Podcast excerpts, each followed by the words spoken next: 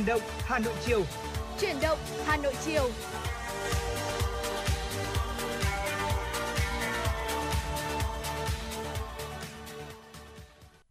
Xin kính chào quý vị thính giả và chào mừng quý vị thính giả đã đến với chương trình Chuyển động Hà Nội chiều cùng với Tuấn Kỳ và Thu Thảo. Vâng thưa quý vị, chương trình của chúng tôi đang được phát trực tiếp trên tần số FM 96 MHz của Đài Phát thanh và Truyền hình Hà Nội và cũng đang được phát trực tuyến trên website là hanoionline.vn. Vâng và ngày hôm nay rất là vui khi được được đồng hành cùng với quý vị thính giả trong một buổi chiều mà phải nói là có lẽ là buổi chiều quan trọng nhất đối với các sĩ tử đúng không ạ? Ừ. Ngày hôm nay là ngày thi cuối chiều ngày hôm nay là các sĩ tử của chúng ta đã thi những bài thi cuối cùng rồi chắc dạ. hôm nay là thi tổ hợp tôi nhớ không nhầm là như vậy đúng không ạ không biết là hồi uh, thi đại học thì không biết là thu thảo có thể chia sẻ một số kỷ niệm hồi đấy được không dạ vâng tôi nghĩ rằng là cái thời gian mà mình chuẩn bị ôn thi tốt nghiệp trung học phổ thông quốc gia tôi nghĩ là mình cũng sẽ mang những cảm xúc giống như là các sĩ tử ngày nay. À, tuy nhiên tôi nghĩ rằng là đối với chính bản thân tôi thì sẽ nhẹ nhàng hơn một chút. À, tôi thấy rằng là các bạn sĩ tử ngày nay thì cảm giác như là mình đang phải áp lực hơn ngày trước rất là nhiều. Sự cạnh tranh cao hơn kỳ thi cũng diễn ra một cách khốc liệt hơn uh, kiến thức cũng nặng hơn nữa. Đó chính là một trong những lý do mà các bạn ấy sẽ phải cố gắng và nỗ lực rất là nhiều. Um, có thể nói rằng là 12 năm đèn sách uh, cố gắng nỗ lực kiên trì như thế nào để có thể mong muốn cầm được tấm bằng tốt nghiệp ở uh, trong suốt 12 năm đèn sách trên tay nó sẽ phụ thuộc rất lớn vào hai ngày thi đó là ngày hôm qua và ngày hôm nay. Ừ, uh, thời gian mà tôi uh, ôn thi trung học phổ thông quốc gia thì tôi cũng được nghe rất là nhiều lời khuyên rằng là mình sẽ phải đi ngủ sớm này mình sẽ phải ăn ngủ đủ giấc ăn đủ dinh dưỡng ngủ đủ giấc uh, chuẩn bị cho mình một cái tâm thế một cái tinh thần một cái sức lực thật là tốt nhất để đủ sức khỏe phục vụ cho kỳ thi này. Tuy nhiên thì khoảng thời gian đó thì tôi vẫn uh, thức khuya dậy sớm và thậm chí nhiều khi mà lo lắng đến nỗi mà mình còn không muốn ăn uống mà mình chỉ mong muốn là thời gian trôi như thế nào thật chậm để còn mình có thể thêm thời gian này. Mình không muốn ăn để tiết kiệm thời gian ngồi vào bàn học để ôn thi. Cái khoảng thời gian đó nó đã căng thẳng như vậy rồi thì tôi nghĩ rằng là ở thời điểm hiện tại thậm chí nó còn căng thẳng hơn nữa. À, tuy nhiên thì à, tôi mong rằng là ngày à, buổi chiều ngày hôm nay cũng là buổi thi cuối cùng rồi. Thì dù là các bạn sĩ tử chúng ta có làm được bài hay không dù có kết quả như thế nào thì hãy cứ bình tĩnh đón nhận tất cả những điều đó. Vâng đúng như vậy à, cảm ơn những chia sẻ từ thu thảo nói rằng là tôi thì cũng trải qua quãng thời gian cũng tương tự như các bạn thôi trước khi được ngồi vào đà, vào đây thì chúng tôi cũng phải trải qua kỳ thi tốt nghiệp trung học phổ thông đúng không nào ừ. và khi mà tôi đi thi ngày mới thi tôi thấy tôi may mắn hơn các bạn sĩ tử rất là bây giờ rất là nhiều ừ. ngày hôm đấy trời lại hơi mưa ừ. cho nên là rất là mát thời tiết rất là mát cho nên là tôi cảm giác là tôi làm bài cảm giác rất là khoan khoái không bị như các bạn bây giờ là hôm nay trời thì cực kỳ nắng nắng gắt rất là nhiều chưa kể là kiến thức như thu thảo chia sẻ là cũng đã hơn rất là nhiều nữa ừ. nhưng mà tôi vẫn cá nhân tôi vẫn luôn tâm niệm một điều rằng là mình đầu tư cho nó bao nhiêu thì thành quả mình nhận được sẽ là bấy nhiêu thôi. Đa phần sẽ là như vậy. Ừ. còn có một số bạn sĩ tử tôi thấy rất là tiếc cho họ có một số người bạn của tôi cũng vậy. Tức là do tâm lý quá ừ. mà không làm được bài như ý và không đạt được ước mơ của mình. Đó đấy cũng là một điều mà rất là đáng tiếc nhưng mà không sao cả. Những cái gì nó nó thuộc về mình nó rất thuộc về mình đúng không ạ? Và phải nói rằng là tôi chỉ nhớ khi mà nói đến cái kỳ ôn thi đại học ấy thì ngày hôm nay tôi may mắn tôi được thi cùng với một số người bạn cấp 3 của tôi. Ừ. không hiểu sao lại may mắn như thế thực ra chỉ có một hai người thôi. Thế nhưng mà tự nhiên làm tôi nhớ đến một à, ngày hôm nay lại làm tôi nhớ đến một ca khúc. Đó là ca khúc tạm biệt nhé. Dạ. ca khúc này thì chắc là bao nhiêu thế hệ học sinh ai cũng đều nghe rồi và mỗi lần nghe xong thì tôi lại có một cái cảm giác nhớ lại cái thời đi học của mình. Đặc biệt là Đặc... khi mà kết thúc uh, 12 năm học. Đúng rồi như vậy. Hoặc là kết thúc sau các cái cấp học cấp 1, cấp 2, cấp 3 hoặc là chuẩn bị uh, chụp kỳ yếu hoặc là mỗi mùa hè đến thì ca khúc này lại vang lên ngày một nhiều đúng không ạ? Đúng rồi. Và cái cái phần tạm biệt nhé này nó không chỉ là tạm biệt cái thời cấp, không phải chỉ là tạm biệt cái quãng thời gian vất vả đâu, mà ừ. còn tạm tạm biệt cái quãng thời gian tuyệt vời nhất trong cuộc đời của con người. Có đúng không nào? Và ngay bây giờ chúng ta sẽ cùng thưởng thức ca khúc này trước khi đến với những phần tiếp theo của truyền động Hà Nội quý vị nhé.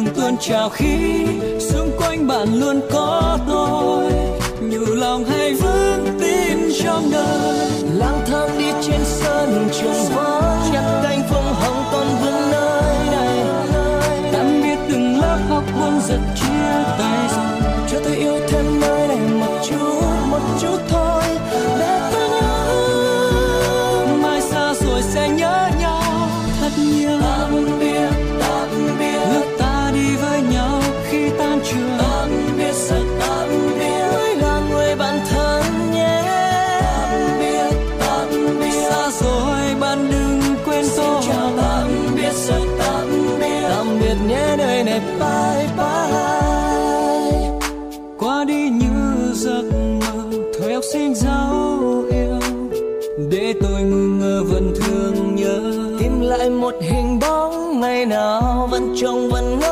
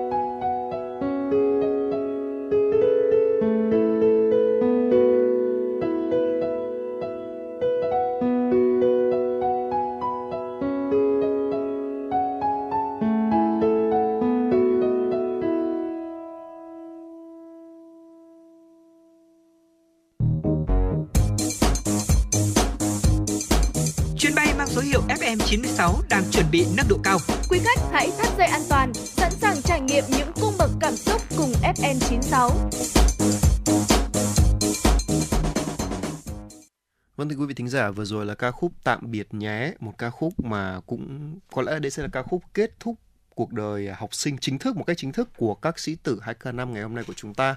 Có thể là bây giờ các bạn đã gần thi xong rồi hoặc là Ừ. thi xong rồi đúng không? Nhưng mà chúng tôi vẫn mong rằng là các em bạn sĩ tử của chúng ta sẽ đạt được những kết quả như ý và cho dù là kết quả có như thế nào thì mong rằng là các bậc phụ huynh hãy có thể thông cảm cho con của chúng ta. Vì là ngoài ra cũng có- còn rất nhiều những cơ hội khác để có thể phát triển mà, có đúng không ạ? Và mong rằng là cũng mong rằng là sau đây thì chúng ta sẽ có một đợt nghỉ xả hơi thật là dài ngày để có thể gọi là um, xây Nạp lại lại năng lượng. nạp lại năng lượng Ừ. sau những quãng thời gian vô cùng vất vả thức đêm thức hôm đúng không nào còn ngay bây giờ chúng ta sẽ cùng tiếp tục với một số thông tin do phóng viên của chúng tôi đã thực hiện và gửi về cho chương trình sẽ được gửi tới quý vị thính giả ngay sau đây ạ Thưa quý vị, Chủ tịch Ủy ban Nhân dân thành phố Hà Nội Trần Sĩ Thanh đã ký ban hành chỉ thị số 10 về việc tiếp tục thực hiện quyết liệt hiệu quả các nhiệm vụ, giải pháp, tháo gỡ khó khăn cho sản xuất kinh doanh của người dân doanh nghiệp. Trước tình hình kinh tế thế giới tiếp tục biến động phức tạp khó lường, tác động ảnh hưởng tiêu cực đến sự phục hồi và triển vọng tăng trưởng kinh tế toàn cầu. Ở trong nước còn nhiều khó khăn thách thức do chịu tác động kép từ cả yếu tố bên ngoài và những hạn chế bất cập nội tại của nền kinh tế. Để phấn đấu thực hiện thắng lợi các mục tiêu chỉ tiêu, nhiệm vụ phát triển kinh tế xã hội năm 2023, Chủ tịch UBND thành phố yêu cầu thủ trưởng các sở ban ngành, Chủ tịch UBND các quận huyện thị xã thực hiện quyết liệt, hiệu quả, có kế hoạch, thời hạn cụ thể hoàn thành và thường xuyên theo dõi, nắm bắt tiến độ các nhiệm vụ giải pháp đề ra trên các lĩnh vực nhằm tháo gỡ khó khăn vướng mắc cho sản xuất kinh doanh, tạo thuận lợi cho doanh nghiệp người dân, Bên cạnh đó, theo dõi sát diễn biến trong nước quốc tế, chủ động phân tích đánh giá, dự báo để có giải pháp kịp thời tổng thể, đồng bộ, tận dụng thời cơ thuận lợi, giảm thiểu tác động tiêu cực đối với sản xuất kinh doanh của doanh nghiệp và người dân. Thưa quý vị, sáng nay tại Hà Nội đã diễn ra lễ tổng kết và trao giải cuộc thi siêu tập tìm hiểu về tem bưu chính năm 2023. Bí thư Trung ương Đoàn, Chủ tịch Hội đồng đội Trung ương Nguyễn Phạm Duy Trang tham dự. Với chủ đề Tổ quốc của em qua con tem bưu chính, cuộc thi năm 2023 có ý nghĩa đặc biệt quan trọng như những bài học lịch sử giáo dục cho các em về tình yêu quê hương đất nước, giúp các em tự hào hơn về Tổ quốc Việt Nam, từ đó nâng cao nhận thức trách nhiệm của thế hệ thiếu nhi Việt Nam ngày nay, góp phần vào sự nghiệp bảo vệ, giữ vững chủ quyền thiêng liêng của đất nước. Sau hơn 4 tháng triển khai, từ tháng 2 đến tháng 5 năm 2023, ban tổ chức đã nhận được hơn 1,2 triệu bài dự thi hợp lệ của thiếu nhi trên cả nước gửi về tham gia. Hầu hết bài dự thi đều được trình bày công phu với nhiều ý tưởng sáng tạo, nội dung phong phú, hình thức sinh động, bám sát đề tài. Nhiều bài dự thi được những đã sử dụng được những bộ tem quý, hiếm. Từ hơn 1,2 triệu bài thi, ban tổ chức, ban giám khảo đã lựa chọn giải trao giải cho 15 tập thể, 37 cá nhân, trong đó có một giải đặc biệt, hai giải nhất, 4 giải nhì, 10 giải ba, 20 giải khuyến khích cùng tổng giá trị giải thưởng gần 100 triệu đồng vượt qua 1,2 triệu bài dự thi của các thiếu nhi cả nước gửi về tham gia cuộc thi, em Lê Quỳnh Anh, học sinh trường tiểu học Trần Quốc Toản, quận Ngô Quyền, thành phố Hải Phòng đã xuất sắc đoạt giải đặc biệt. Thưa quý vị, Thành đoàn Hà Nội vừa tổ chức chương trình Khát vọng công hiến, lẽ sống thanh niên, tuyên dương thanh niên tiên tiến làm theo lời Bác tiêu biểu giai đoạn năm 2021-2023 tổng kết đánh giá 15 năm thực hiện nghị quyết số 25 của Ban chấp hành Trung ương Đảng khóa 10 về tăng cường sự lãnh đạo của Đảng đối với công tác thanh niên, thời kỳ đẩy mạnh công nghiệp hóa hiện đại hóa, sơ kết 2 năm thực hiện kết luận số 01 của Bộ Chính trị về tiếp tục thực hiện chỉ thị số 05 của Bộ Chính trị khóa 12 về đẩy mạnh học tập và làm theo tư tưởng đạo đức phong cách Hồ Chí Minh. Tại chương trình giao lưu khát vọng công hiến, lẽ sống thanh niên, các điển hình tiêu biểu thanh niên tiên tiến làm theo lời Bác đã chia sẻ những câu chuyện nhân văn mô hình, phần việc sáng tạo và ý nghĩa cho cộng đồng, truyền cảm hứng mang lý tưởng sống và lẽ sống của những người thanh niên thủ đô thời đại mới. Trong khuôn khổ chương trình, thành đoàn đã trao tặng bằng khen cho 69 cá nhân xuất sắc đạt danh hiệu thanh niên tiên tiến làm theo lời Bác giai đoạn năm 2021-2023 trao tặng bằng khen cho 25 tập thể có thành tích xuất sắc trong 15 năm thực hiện nghị quyết số 25 và 25 tập thể có thành tích xuất sắc trong thực hiện kết luận số 01. Thưa quý vị, sáng nay Hội Cứu trợ Trẻ Em Khuyết tật Hà Nội đã sơ kết công tác 6 tháng đầu năm, triển khai nhiệm vụ những tháng cuối năm 2023, góp phần thực hiện mục tiêu không để trẻ nào bị ở lại phía sau. Hội Cứu trợ Trẻ Khuyết tật Hà Nội tích cực vận động, huy động nguồn lực trợ giúp cho trẻ em có hoàn cảnh đặc biệt khó khăn, trẻ em khuyết tật có hoàn cảnh khó khăn. Hình thức trợ giúp theo phương theo hướng tạo điểm nhấn, Xin lỗi thưa quý vị là hình thức trợ giúp theo hướng tạo điểm tựa, động lực, niềm tin cho trẻ vượt qua khó khăn. Nổi bật là dự án Bước Tiến do Tổ chức Trẻ Em Rồng Xanh Australia hỗ trợ hướng tới việc nhóm trẻ em khuyết tật, trẻ lang thang có hoàn cảnh khó khăn trên địa bàn Hà Nội. Dự án do Tổ chức Huynh đệ Á Âu, Pháp hỗ trợ hướng đến nhóm trẻ em khuyết tật có hoàn cảnh đặc biệt trong cộng đồng đang phát huy hiệu quả tích cực.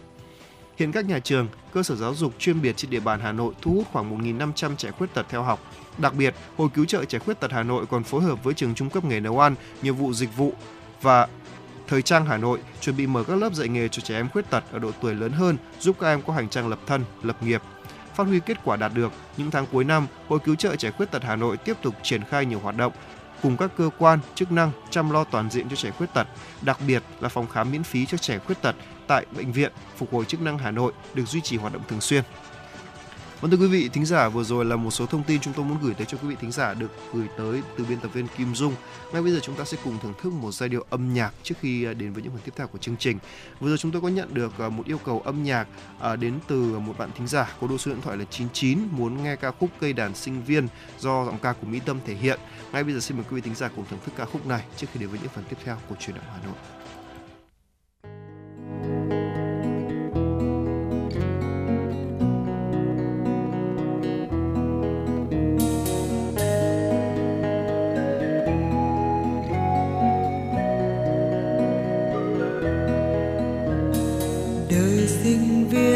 Cây đàn guitar, đàn ngân lên chúng ta cùng hòa ca. Có anh bạn xa nhà, có cô bạn nhớ cha. Cất vang cùng lời ca.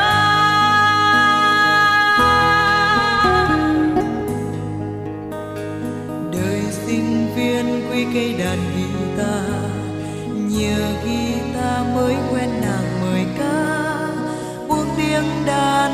tăng tình tăng tình hát lên bài nhớ thương thương mến tình đồng hương.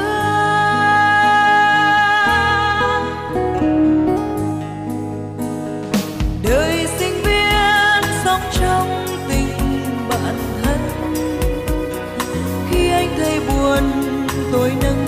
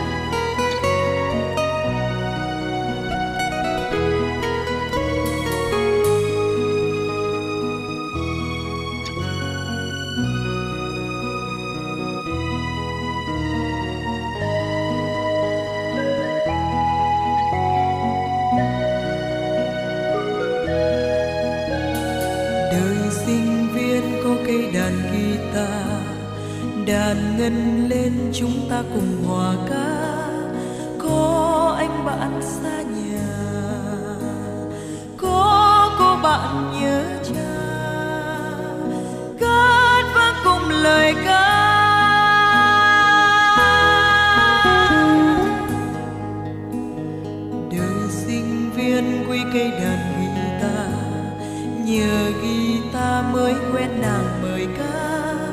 Buông tiếng đàn tăng tình tăng tình. Hát lên bài nhớ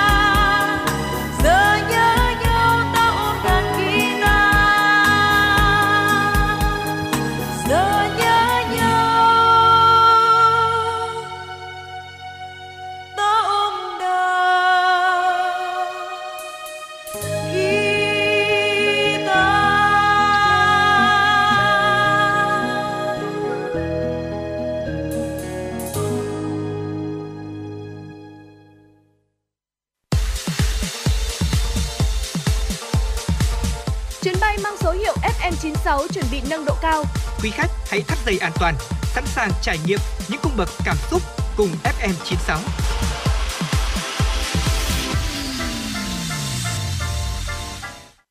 Vâng thưa quý vị thính giả, tiếp tục đến với một à, tiểu mục nho nhỏ và bữa ăn mỗi ngày cùng với FM 96.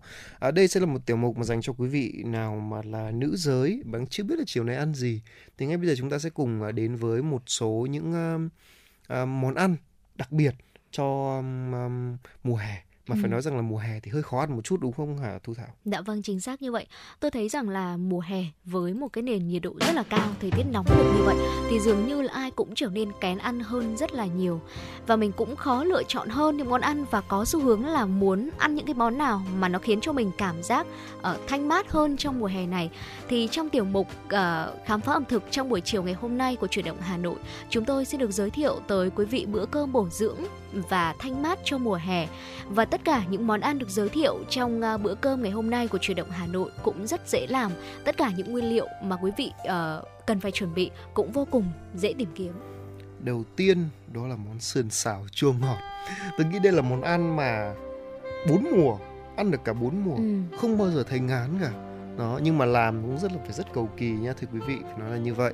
Thứ hai là món ngao ngao hấp dứa món này thì rất là ngon rồi. Món này thì đúng là ngon và ngọt kể cả với cả cái nước nước dùng luôn. Nếu chúng ta có thể dùng không thay vì hấp chúng ta có thể là luộc. Ừ. thì chúng ta có thể làm thành món canh luôn cũng được. Tiếp theo là món canh hoa thiên lý nấu với cả giò sống và tôm khô cũng rất là ngọt. Quả lạc lè luộc này cũng rất là mát cho mùa hè. Và dưa cải mùi chua mùa hè này mà không ăn cà và ăn dưa thì cũng phải nói là phí đúng không nào? Đó và thêm một loại và đừng quên là đều có hoa quả tráng miệng như là bưởi cam dưa hấu vải mận nha. Ừ. về cách làm như thế nào? Xin mời quý vị thính giả cùng lắng nghe nhé. Dạ vâng thưa quý vị đối với món ăn đầu tiên sườn xào chua ngọt à, kiểu Hà Nội và miền Bắc nói chung thì gồm một vài những cái nguyên liệu rất là đơn giản thôi. Ví dụ như là sườn này, giấm mắm đường hành tỏi khô sườn mềm dễ dóc thịt ở vị chua mặn hài hòa cùng với nước sốt sánh lên màu nâu đỏ tự nhiên thì món ăn này uh, nhận được sự yêu thích của rất là nhiều người đặc biệt là vào những ngày hè nóng nực như thế này. À, về cách làm thì cũng khá là đơn giản thưa quý vị. Sườn chặt miếng vừa ăn dùng dao nhỏ nhọn rạch sau sườn để khi ăn dóc xương hơn. Trần sơ sườn vớt ra rửa sạch thấm khô ướp một chút bột hành bột tỏi hoặc là nước cốt tỏi hay hành giã đều được cùng với một chút gia vị cho thấm. Chúng ta làm sốt sườn gồm nước mắm đường giấm nước theo tỷ lệ đó là 1 1 0,5 À, nếu như dùng nước mắm độ đạm cao sẽ mặn hơn.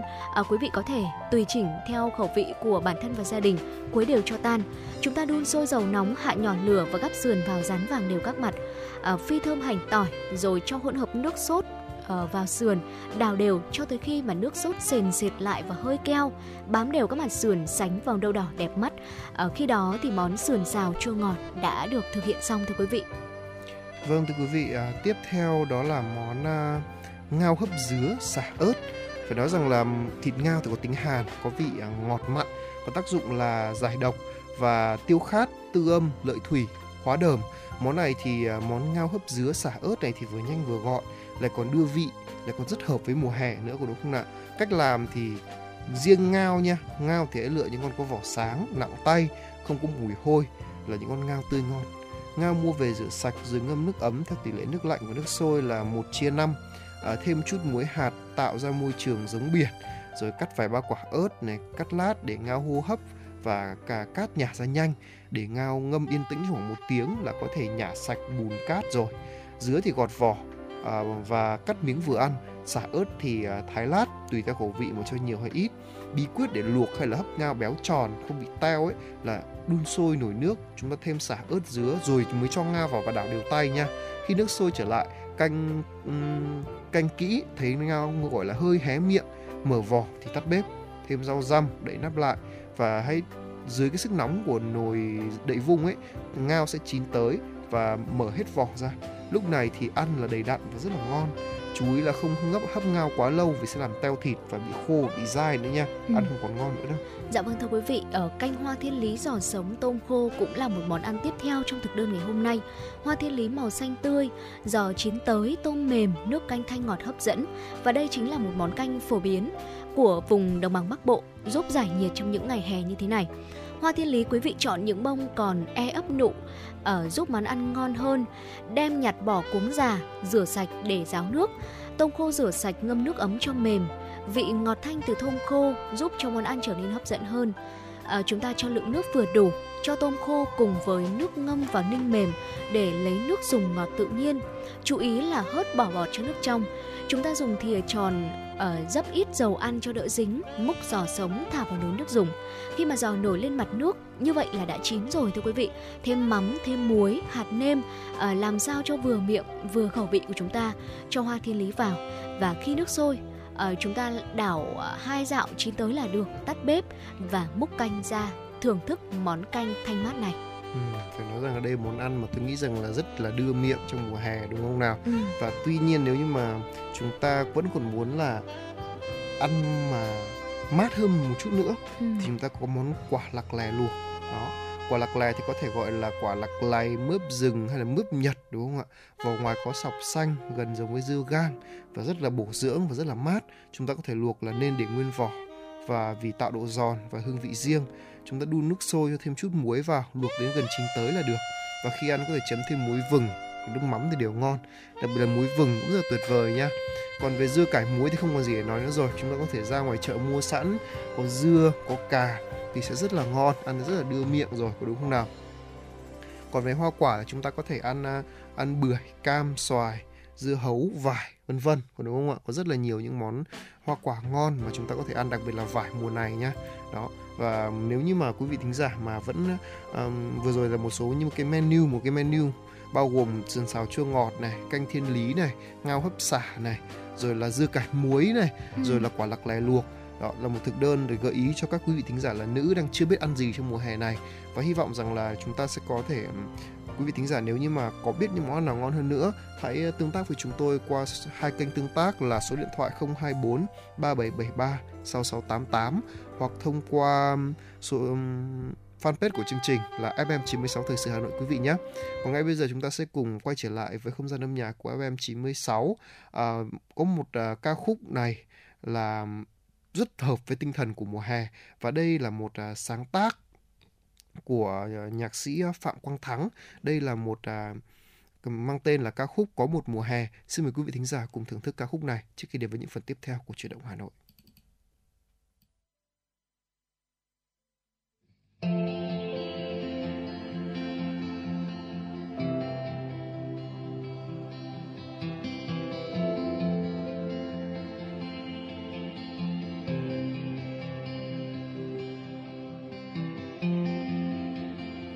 hạ nắng cháy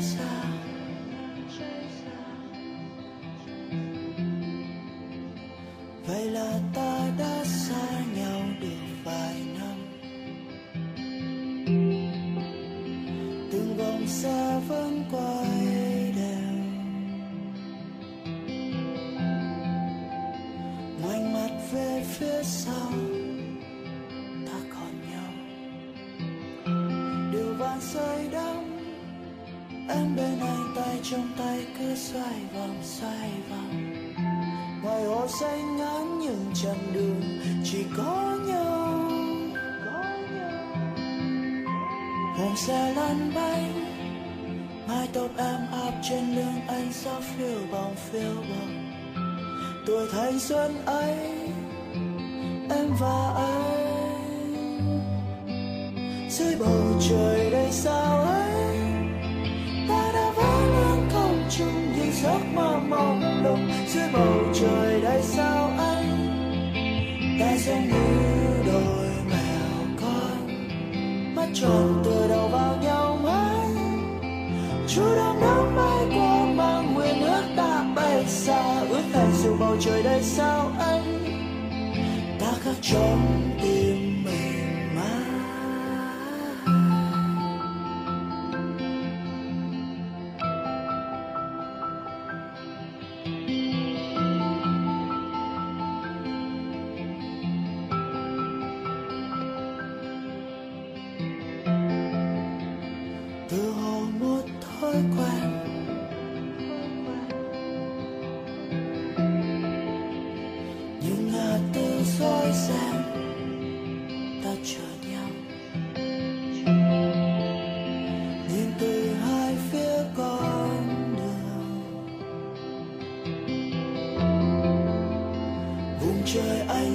trong nụ cười em có ba lá anh, em in trên chiếc bánh quay rất thơm nồng thơm nồng. Mùi hương của nắng nhuộm vào tóc em. Chờ nào xoay tiếp, gieo trong anh những dung giây thoáng màu.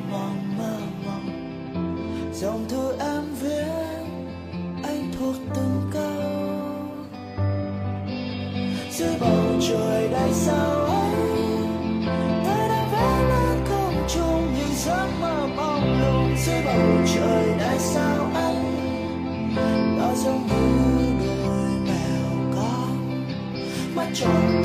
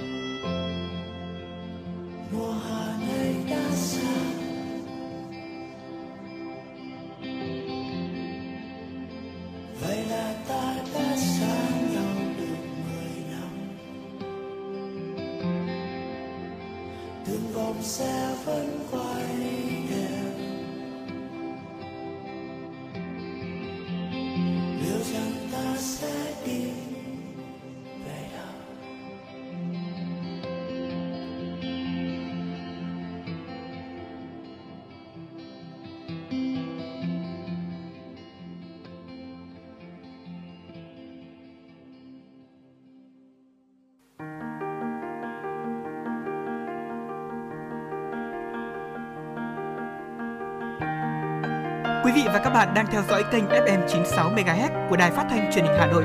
Hãy giữ sóng và tương tác với chúng tôi theo số điện thoại 024 3773 6688.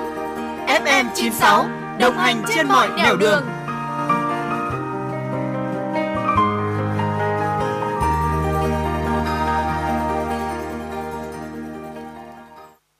Vâng thưa quý vị thính giả, tiếp tục với dòng chảy tin tức của chúng tôi. Xin mời quý vị thính giả cùng đến với một số thông tin quốc tế ạ.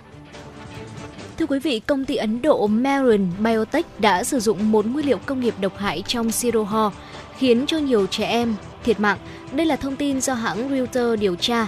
Theo Reuters, công ty Marin Biotech đã sử dụng chất độc propylene glycol vốn được sử dụng trong chất tẩy rửa, sản phẩm chống đông, sơn và thuốc trừ sâu, trong khi lẽ ra công ty này phải sử dụng dược chất theo tiêu chuẩn quốc gia về các thành phần trong dược phẩm. Công ty Marin cũng không thử nghiệm nguyên liệu này trước khi sử dụng nó trong siro ho bán ở Uzbekistan. Bộ Y tế Uzbekistan đã chứng minh siro ho do Marin sản xuất có chứa các chất độc diethylene glycol và ethylene glycol không được phép sử dụng cho con người. Và cho đến nay đã 19 trẻ em ở Uzbekistan, 70 trẻ em ở Gambia đã tử vong sau khi được cho sử dụng Siroho do các công ty dược Ấn Độ sản xuất.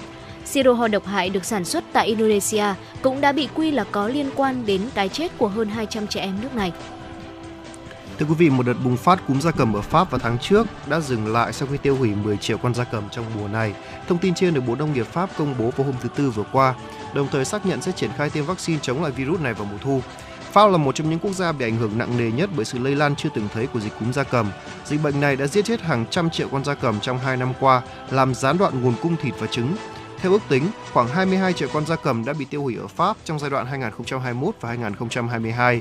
Theo các quan chức của Bộ Nông nghiệp Pháp, công tác tiêm phòng cúm gia cầm sẽ bắt đầu từ tháng 10 và sẽ bắt buộc đối với tất cả đàn gia cầm trên khắp đất nước. Điều này sẽ khiến Pháp trở thành quốc gia đầu tiên trên thế giới phát động chiến dịch tiêm phòng quy mô toàn quốc. Người phát ngôn Bộ Y tế Saudi Arabia cho biết hơn 4.000 người hành hương đã phải nhập viện vì nắng nóng, còn số người bị mệt và sốc vì nhiệt đã vượt quá 6.700 ca. Trong mùa hành hương đến thánh địa Hồi giáo Mecca ở Saudi Arabia năm nay, nhiệt độ đã vượt 45 độ C. Nơi làm lễ thường không có gió và ít bóng dâm, điện thoại di động nóng bỏng đến nỗi chỉ dùng vài phút là tắt. Người phát ngôn Bộ Y tế Saudi Arabia kêu gọi người hành hương không mang theo hành lý khi đến thực hiện nghi lễ ở thánh địa Mecca. Nhà chức trách Saudi Arabia đã điều hành hàng chục nghìn nhân viên y tế đến địa điểm hành hương, còn những người tình nguyện thì phân phát nước cho các tín đồ. Cuộc hành hương đến thánh địa Mecca ở Saudi Arabia là một trong các cuộc hành hương lớn nhất trên thế giới. Cuộc hành hương này là bổn phận tôn giáo phải được thực hiện ít nhất một lần trong cuộc đời của người Hồi giáo nếu họ có khả năng làm được. Thưa quý vị, những năm gần đây, xu hướng giảm tiêu thụ thịt đang ngày càng được quan tâm bởi nhiều quốc gia. Tại lễ hội ăn chay mùa hè thường niên tại Berlin, các nhà tổ chức đang ghi nhận số lượng người tham dự ngày càng tăng qua mỗi năm. Không chỉ là vì tò mò, nhiều người tới đây là vì dần thay đổi thói quen ăn uống của mình mỗi năm thay vì các món thịt nướng xúc xích bằng các loại rau củ. Đây cũng là xu hướng chung trên khắp nước Đức trong thời gian gần đây. Theo số liệu từ Bộ Nông nghiệp Đức, lượng tiêu thụ thịt bình quân của người dân Đức hiện ở mức là 52 kg trên một người trên một năm, thấp kỷ lục từ những số liệu này được thu thập và trao và đã giảm gần 15% so với chỉ 5 năm trước đó. Chăn nuôi và chế biến thịt vẫn được coi là một ngành công nghiệp hàng đầu tại Đức và cũng có không ít tiếng nói phản đối những nỗ lực giảm tiêu thụ thịt. Dù vậy, các nhà sản xuất cũng đã phải dần thích ứng với xu thế là giảm tiêu thụ thịt như đầu tư vào chăn nuôi ít phát thải hay phát triển các loại thịt tổng hợp. Vâng thưa quý vị, vừa rồi là một số những thông tin quốc tế chúng tôi muốn gửi tới cho quý vị thính giả. Còn ngay bây giờ chúng ta sẽ cùng đến với chuyên mục mẹo tiểu mục của chúng tôi, đó là tiểu mục mẹo sống với 12 quy tắc trên bàn ăn thưa quý vị. Vâng và cá nhân tôi sau khi mà trước khi đọc bài viết này tôi cũng cảm thấy hơi bất ngờ bởi vì tôi nghĩ chỉ là một bữa ăn thôi tại sao là nhiều quy tắc đến như vậy ừ. nhưng hóa ra là đối với một bữa ăn ấy vai trò của nó không đơn giản chỉ dừng lại là chúng ta ăn uống với nhau mà nó còn làm thể hiện tính cách của con người rất là nhiều thêm một điều nữa là nó còn là một cái cầu nối đồ ăn như một cái cầu nối vậy giúp chúng ta có thể tiến đến những mối quan hệ khác nhau. Ví dụ như là hẹn hò này công việc này hay là thậm chí là chỉ đơn giản là kết bạn thôi có đúng không nào? Dạ vâng và có thể là những cái quy tắc này bình thường sẽ chẳng ai nói cho nhau biết ở trên bàn ăn cả. À, tuy nhiên là nếu như mà chúng ta nắm được những cái ờ, quy tắc ngầm như thế này thì ở trong mọi bữa ăn ở trên mọi bàn ăn trong mọi bữa tiệc thì chúng ta sẽ trở thành một người tinh tế và lịch thiệp trong mắt những người mà th- chúng ta tham gia à, cùng trong bữa ăn đó và thưa quý vị đầu tiên đó chính là chủ tiệc sẽ luôn phải là người thanh toán Chủ tiệc dù là nam hay nữ khi đã mời khách đến ăn sẽ luôn phải là người chủ chi và chủ trì. Còn nếu như mà trong trường hợp mà vị khách còn lại muốn trả tiền thì hãy yêu cầu người phục vụ đưa lại hóa đơn hoặc xin phép rời khỏi bàn đi thanh toán. Tiếp theo là lựa chọn món ăn theo sở thích của những vị khách được chúng ta mời. Để trở thành một chủ tiệc tinh tế khiến khách mời hài lòng thì việc mà chúng ta cần làm là quan tâm đến sở thích hay là những cái điều, những cái món ăn mà những vị khách mà chúng ta mời đến nhà uh, hoặc là mời đến một cái nơi nào đấy xem là người ta thích ăn gì hoặc là không thích ăn gì. Và trong quá trình mà dùng bữa thì hãy luôn thử gọi món ăn lúc được mời tránh để những người khách đó cảm thấy khó chịu nếu như mà họ có cảm giác là đang phải ăn một mình ngoài ra thì đây là một việc khá là khó mà có lẽ rằng là ở văn hóa phương đông sẽ ít để ý đó là ừ. ghi nhớ vị trí của đĩa và ly ừ. trước đó trước khi dùng bữa thì hãy nhớ quy tắc là BMW viết tắt của bread meal and water tức là bánh mì bữa ăn và nước tức là theo đó thì ở bên trái bàn ăn sẽ là các đĩa đặt bánh mì và bơ ở bữa ăn chính giữa và ly nước thì luôn để bên tay phải đấy là do dành cho những người mà hay thuận tay phải thôi nha còn ừ. có một số người nếu mà đủ tinh tế hơn nữa biết được đối phương thuận bên tay nào thì chúng ta hãy sắp xếp theo một cách ngược lại theo tránh ngược quy tắc một chút nhưng nó sẽ tạo ra một sự tinh tế đối với cả người khách đối diện của chúng ta Dạ vâng thưa quý vị, tiếp theo là chúng ta không đặt ví điện thoại hay là chìa khóa hoặc bất kỳ bất cứ những cái vật dụng nào khác lên trên bàn. À, bởi vì à, những cái vật này uh, đặt lên trên ờ, bàn ăn sẽ khiến những người xung quanh sao nhãng và đồng thời trong một số trường hợp nó có thể trở nên uh, vướng víu uh, khó chịu và khiến cho nhân viên phục vụ gặp khó trong việc uh, đặt đồ hoặc là nếu như không may chúng ta uh, có cua tay lấy đồ ăn mà làm rơi những cái vật dụng ví dụ như là ví điện thoại hay là chìa khóa xuống đất mà nó phát ra những cái tiếng những cái âm thanh không mấy dễ chịu thì cũng sẽ khiến cho bữa ăn của chúng ta không được hoàn hảo đúng không ạ? Đúng ạ. Ngoài ra thì về khăn ăn chẳng hạn hãy đặt khăn ở dưới chân. À, sau khi ngồi thì khăn ăn có thể được gấp đôi hoặc là gấp thẳng ở trên đùi tùy kích cỡ. Còn trong trường hợp bạn cần phải rời khỏi bàn ăn vì một lý do nào đấy thì hãy đặt khăn lên trên ghế như một tín hiệu là bản thân sẽ quay lại. Lưu ý là đừng có đeo khăn quanh cổ nhé ừ. vì đấy là chúng ta là người lớn rồi không còn là trẻ con nữa mà chúng ta lại ăn quanh cổ như vậy thực sự là thiếu lịch sự. Khăn thường sẽ chỉ để ở dưới chân thôi đúng không ạ? Trong các nhà hàng sang trọng.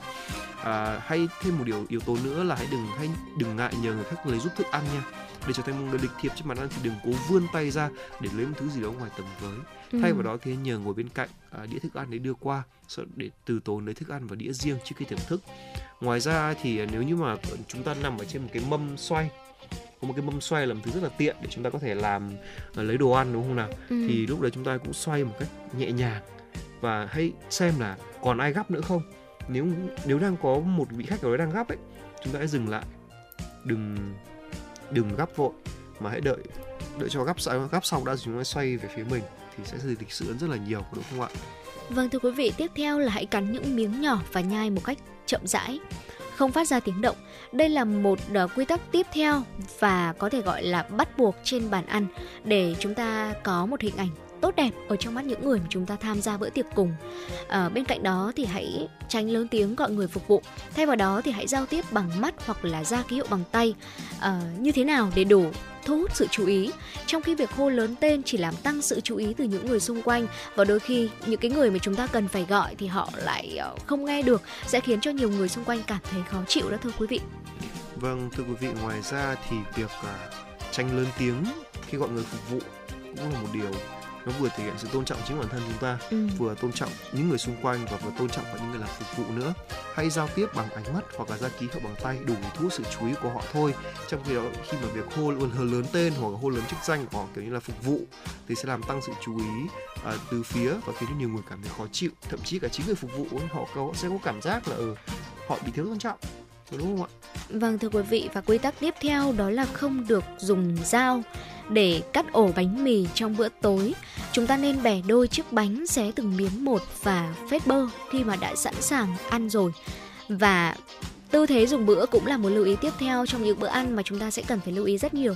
Mọi người sẽ cảm thấy khó chịu nếu như mà trong suốt bữa ăn cái người đối diện cùng với mình hoặc là trong mâm cơm mà mình có tham gia cùng có một à, ai đó mà chỉ ngồi uh, xiên sẹo này hay là à, có một cái tư thế ngồi nào đó không được lịch sự cho lắm.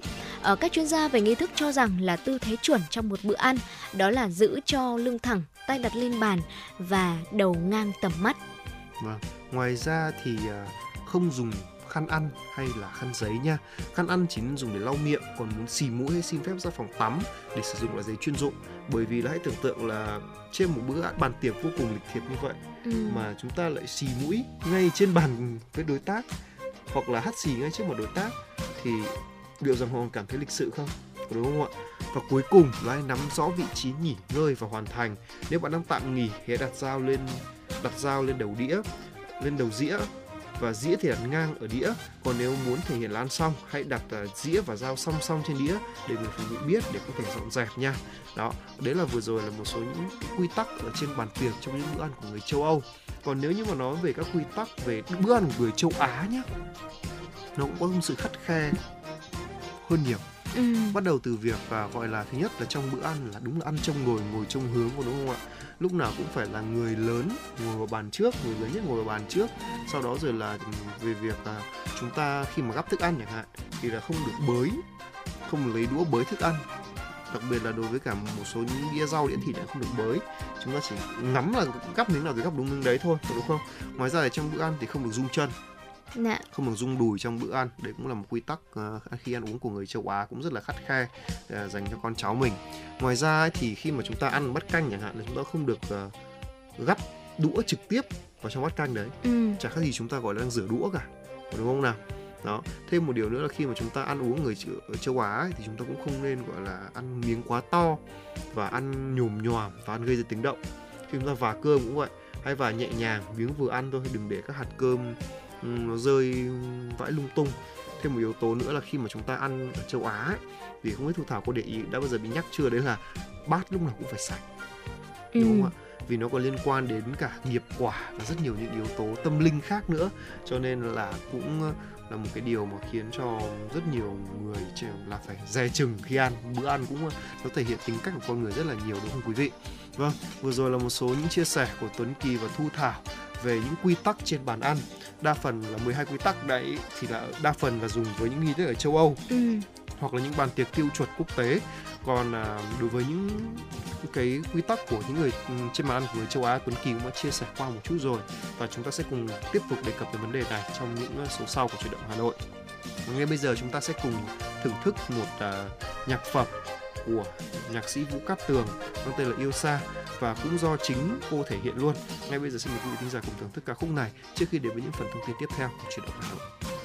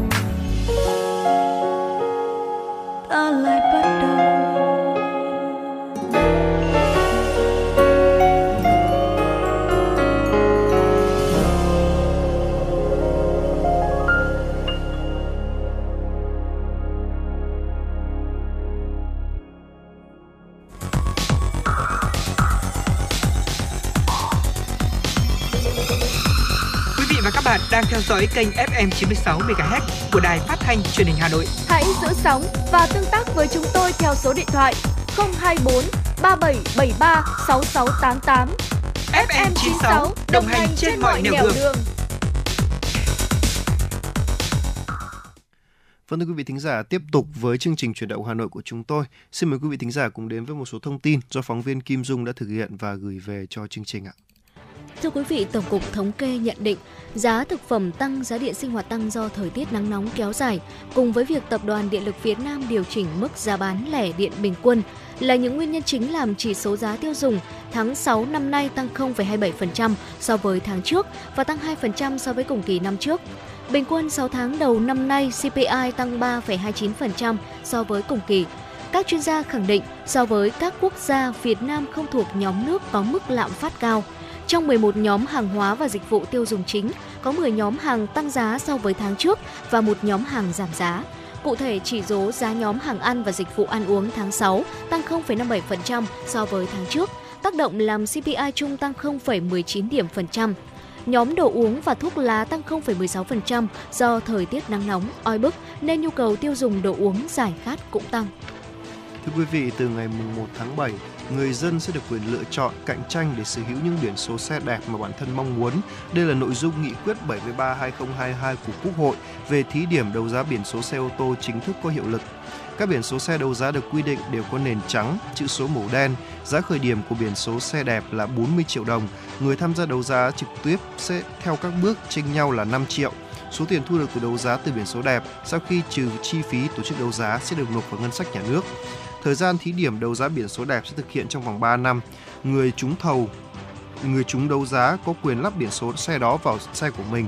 Những người trúng đấu giá muốn bán xe chuyển nhượng cho tặng thì vẫn được giữ lại biển số để uh, tiếp tục lắp vào những xe khác của mình. Nghị quyết cũng cho phép trường hợp người trúng đấu giá có thể có quyền bán biển số nhưng phải kèm theo cả xe và kèm theo cả biển số. Thưa quý vị, để tiếp sức người dân và góp phần thúc đẩy kinh tế tiêu dùng trong bối cảnh hiện nay, AC chính thức triển khai chiến dịch kích cầu tiêu dùng đặc biệt cho hàng loạt sản phẩm mì ăn liền mang thương hiệu hảo hảo và phở đệ nhất – theo đó, từ tháng 7 đến tháng 9 năm nay, AC chính thức triển khai giảm giá đặc biệt chỉ còn 4.000 đồng một gói đối với loạt sản phẩm mì gói đặc trưng có sức mua lớn nhất mang nhãn hiệu Hảo Hảo với nhiều lựa chọn hương vị khác nhau như mì Hảo Hảo hương vị tôm chua cay, vị lẩu kim chi Hàn Quốc, vị sa tế hành tím, vị sườn heo tỏi phi, vị gà vàng, vị chay hương vị rau. Đồng thời, sản phẩm phở đệ nhất đặc trưng với hai hương vị là phở bò phở gà cũng sẽ được áp dụng mức giá kích cầu mua sắm chỉ còn 7.500 đồng một gói Song song với việc gia tăng các chương trình kích cầu tiêu dùng, Asicook khẳng định chiến lược kinh doanh của công ty tại thị trường Việt Nam luôn đặt trọng tâm vào việc cải tiến công nghệ, nâng cao chất lượng sản phẩm và gia tăng hiệu quả của chuỗi cung ứng nhằm mang đến các lựa chọn sản phẩm an toàn với chất lượng cao nhất cho người tiêu dùng. Asicook cũng có chiến lược đẩy mạnh các hoạt động gắn kết với người dùng trên mạng lưới xã hội nhằm hiểu rõ hơn nhu cầu người dùng, từ đó có thể nắm bắt và đáp ứng tốt nhất những nhu cầu ẩm thực nhanh của người tiêu dùng Việt. Đơn vị này cũng đồng thời triển khai nhiều chương trình thiện nguyện vì người dân Việt Nam. Vâng thưa quý vị, vừa rồi là một số thông tin chúng tôi muốn gửi đến cho quý vị thính giả trong chương trình chuyển động Hà Nội ngày hôm nay. À, còn ngay bây giờ chúng ta sẽ quay trở lại với không gian âm nhạc của em 96 với ca khúc Hà Nội của tôi, một sáng tác của nhạc sĩ Phùng Tiến Minh do Minh Vương M4U thể hiện. Xin mời quý vị thính giả cùng đến với ca khúc, ca khúc này trước khi đến với khung giờ thứ hai của chuyển động Hà Nội.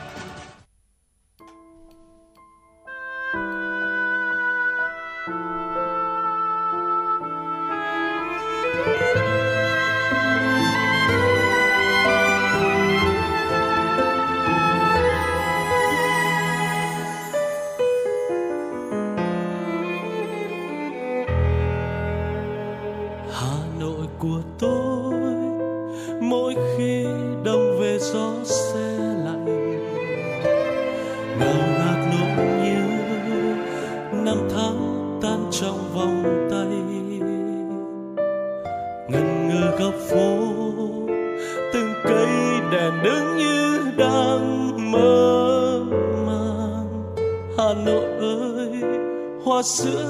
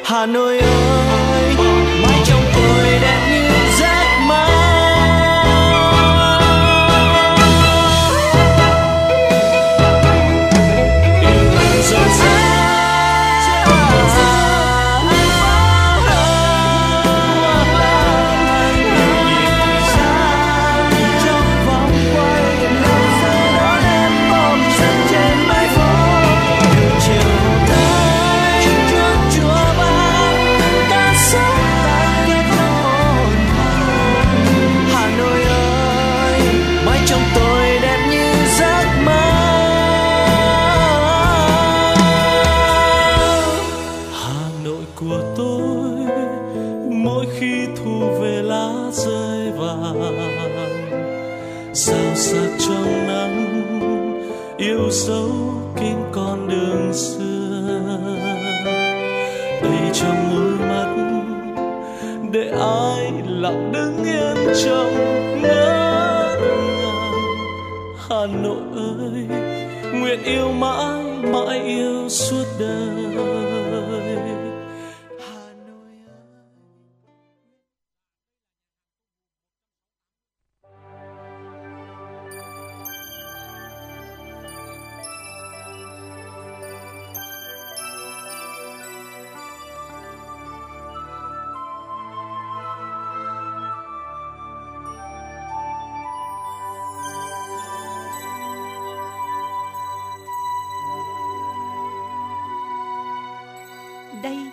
Là đài phát thanh và truyền hình Hà Nội.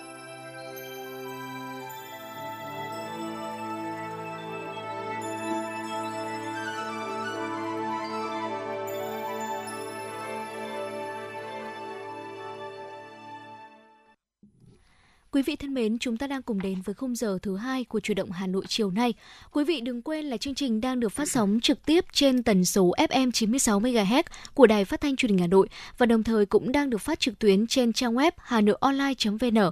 Và nối tiếp chủ động Hà Nội chiều ngày hôm nay, xin mời quý vị cùng đến với những thông tin tiếp theo được cập nhật bởi biên tập viên Kim Dung. Thưa quý vị, không giao dự án mới cho nhà thầu, chủ đầu tư chậm tiến độ. Đó là chỉ đạo của Bộ trưởng Bộ Giao thông Vận tải Nguyễn Văn Thắng tại buổi họp trực tuyến kiểm điểm tiến độ giải ngân với các ban quản lý dự án và Sở Giao thông Vận tải của các địa phương diễn ra ngày hôm qua. Theo Vụ Kế hoạch và Đầu tư, năm 2023, Bộ Giao thông Vận tải được chính phủ giao hơn 95.200 tỷ đồng, trong đó vốn giao năm 2023 hơn 94.100 tỷ đồng, vốn kéo dài năm 2022 sang năm 2023 là hơn 1.000 tỷ đồng. Tính đến cuối tháng 6 năm 2023, Bộ Giao thông Vận tải ước giải ngân khoảng 35.627 tỷ đồng, đạt hơn 37% kế hoạch năm, cao hơn mức trung bình của cả nước. So với cùng kỳ năm 2022, kết quả giải ngân 6 tháng đầu năm 2023 cao gấp 2 lần giá trị và cao hơn 7%. Phát biểu tại cuộc họp, Bộ trưởng Nguyễn Văn Thắng nhấn mạnh, năm 2023, Bộ Giao thông Vận tải được giao số vốn lớn nhất trong lịch sử, hơn 95.000 tỷ đồng và có thể được giao thêm trong thời gian tới. Do đó, các ban quản lý dự án, chủ đầu tư phải vào cuộc với quyết tâm cao nhất, phải tăng cường chỉ đạo, đôn đốc tiến độ từng tuần, từng tháng, thực hiện cho được mục tiêu giải ngân 95% kế hoạch vốn theo yêu cầu của chính phủ.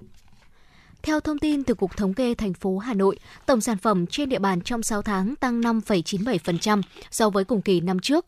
GRDP 6 tháng đầu năm nay tuy thấp hơn mức tăng là 7,10% của cùng kỳ năm trước, nhưng trong bối cảnh kinh tế thế giới diễn biến phức tạp khó lường, xuất khẩu gặp khó khăn, sức mua thị trường nội địa chững lại, mức tăng trưởng trên với xu hướng duy trì đà tăng trưởng qua các quý là rất quan trọng và đáng ghi nhận.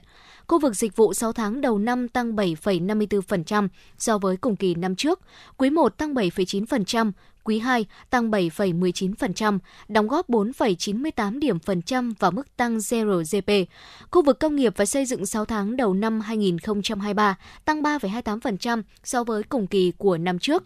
Quý 1 tăng 2,38%, quý 2 tăng 4,04%, đóng góp 0,65 điểm phần trăm vào mức tăng GDP. Ngành công nghiệp những tháng đầu năm gặp khó khăn do nhiều ngành sản phẩm chủ lực sụt giảm. Qua 6 tháng giá trị tăng thêm đạt 2,82%, đóng góp 0,36 điểm phần trăm. Ngành xây dựng 6 tháng đầu năm ước tăng 4,14%, đóng góp 0,29 điểm phần trăm vào mức tăng chung. Khu vực nông lâm nghiệp và thủy sản 6 tháng đầu năm tăng 2,24% so với cùng kỳ năm 2022, đóng góp 0,05 điểm phần trăm vào mức tăng GRDP. Thưa quý vị, 59% người tiêu dùng lựa chọn ăn rau xanh, ngũ cốc thường xuyên, 61% ưu tiên tận dụng sử dụng ánh sáng tự nhiên nhiều nhất có thể, 44% tái sử dụng quần áo cũ. Người tiêu dùng đang ngày càng coi trọng yếu tố bền vững trong lối sống và khi mua sắm. Chuyển sang mua sắm trên sàn thương mại điện tử, đó là xu hướng tiêu dùng không thể đảo ngược và là xúc tác cho doanh nghiệp sản xuất bán lẻ chuyển đổi thích ứng. Những thông tin trên được đưa ra tại Diễn đàn Khuynh hướng tiêu dùng năm Việt Nam 2023 với chủ đề Xu hướng và thị trường bán lẻ Việt Nam do Viện Nghiên cứu Chiến lược, Thương hiệu và Cạnh tranh tổ chức tại Hà Nội ngày hôm qua. Trước xu hướng tiêu dùng sản phẩm an toàn, đặc biệt là sản phẩm hữu cơ đối với doanh số tại Việt Nam đạt 208 tỷ đô la Mỹ năm 2022, ông Nguyễn Minh Tiến, giám đốc Trung tâm xúc tiến thương mại nông nghiệp thuộc Bộ Nông nghiệp và Phát triển nông thôn cho rằng các cơ quan chức năng cần kiểm soát chất lượng nông sản trên thị trường, nâng cao hiệu quả bảo vệ người tiêu dùng, đẩy mạnh thông tin tuyên truyền để người dân sản xuất sạch thấy được giá trị của việc sản xuất theo tiêu chuẩn, người tiêu dùng hiểu được giá trị của nông sản sạch. Đặc biệt, cần nâng cao năng lực sản xuất nông sản đáp ứng nhu cầu thị trường. Thưa quý vị và các bạn, và một thông tin tiếp theo xin được cập nhật tới quý vị. Mở cửa sáng nay ngày 29 tháng 6, thương hiệu vàng SJC không biến động. Trong khi đó, vàng dòng Thăng Long lại tăng 20.000 đồng một lượng, tỷ giá trung tâm tăng mạnh tới 23 đồng. Theo đó, thương hiệu vàng SJC tại công ty vàng bạc đá quý Sài Gòn giao dịch từ 66,40 triệu đồng một lượng, bán ra là 67 triệu đồng một lượng. Tương tự giá vàng SJC, công ty Doji tại Hà Nội niêm yết ở mức 66,35 và 66,95 triệu đồng một lượng. Công ty Doji tại thành phố Hồ Chí Minh mua vào vàng SJC là 66,45 triệu đồng một lượng, bán ra là 66,95 triệu đồng một lượng, cũng không có biến động. Về phía công ty Bảo Tín Minh Châu, doanh nghiệp thông báo giá vàng dòng thăng long từ 55,54 đến 56,39 triệu đồng một lượng ở chiều mua vào bán ra, tăng 20.000 đồng một lượng. Như vậy, ở mức giá này, thương hiệu vàng dòng thăng long tiếp tục thấp hơn giá vàng SJC gần 10,6 triệu đồng một lượng. Trên thị trường thế giới, đồng kim loại quý hiện giao dịch ở mức 19,09 đô la Mỹ trên một ounce, giảm 6 đô la Mỹ trên một ounce so với cùng thời điểm phiên trước. Mức giá này khi quy đổi tương đương 54,57 triệu đồng một lượng. Sáng nay, Ngân hàng Nhà nước niêm yết tỷ giá trung tâm là 23.783 Việt Nam đồng trên 1 đô la Mỹ, tăng mạnh tới 23 đồng so với phiên trước. Theo bạn, thứ gì tạo nên sự tự tin cho chúng ta khi nói chuyện? Cách ăn nói hay là ngôn ngữ cơ thể? Với tôi, đó là nụ cười. Cảm ơn các bác sĩ của nhà khoa Quang Hưng đã giúp tôi có được bí quyết chinh phục người mình thích một nụ cười tự nhiên và rạng rỡ. Thật chẳng ngờ, nhà khoa Quang Hưng đã giúp tôi hoàn thiện mình, trở nên tự tin hơn mỗi khi giao tiếp với đối tác, khách hàng với một nụ cười đầy rạng rỡ và thu hút. Nhà khoa Quang Hưng đã tiếp thêm tự tin cho những nụ cười thêm tươi. Sứ mệnh tiếp thêm tự tin cho nụ cười Nhà khoa Quang Hưng tin cậy điểm 10 Thay đổi bản thân nâng tầm giá trị mỗi người Tới ngay nhà khoa Quang Hưng đây Tư vấn chăm sóc tận tình Y bác sĩ chuyên môn cao thấu hiểu tâm tình Thiết bị hiện đại phục vụ hết mình Tới ngay nhà khoa Quang Hưng để tự tin là chính mình Hiện nay, Nha khoa Quang Hưng đang có chương trình thăm khám và điều trị miễn phí các bệnh răng miệng cho trẻ em dưới 12 tuổi. Hãy ghé ngay Nha khoa Quang Hưng tại số 4 lô A32, cổng chào khu đô thị Gelesimco A, An Khánh, Hoài Đức, Hà Nội hoặc số 150 Phan Đình Phùng, thị trấn Phùng hay ngã ba chợ Tân Lập, Đan Phượng. Chi tiết liên hệ 024 777 06699 hoặc truy cập website nha khoa quang hưng.com. Chuyến bay mang số hiệu FM96 đang chuẩn bị nâng độ cao. Quý khách hãy thắt dây an toàn, sẵn sàng trải nghiệm những cung bậc cảm xúc cùng FM96.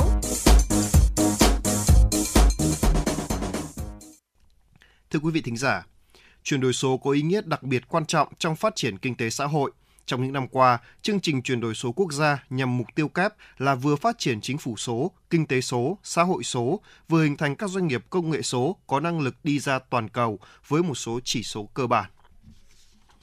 Ngay sau đây, xin mời quý vị thính giả cùng lắng nghe phóng sự của chúng tôi, tập trung chuyển đổi số.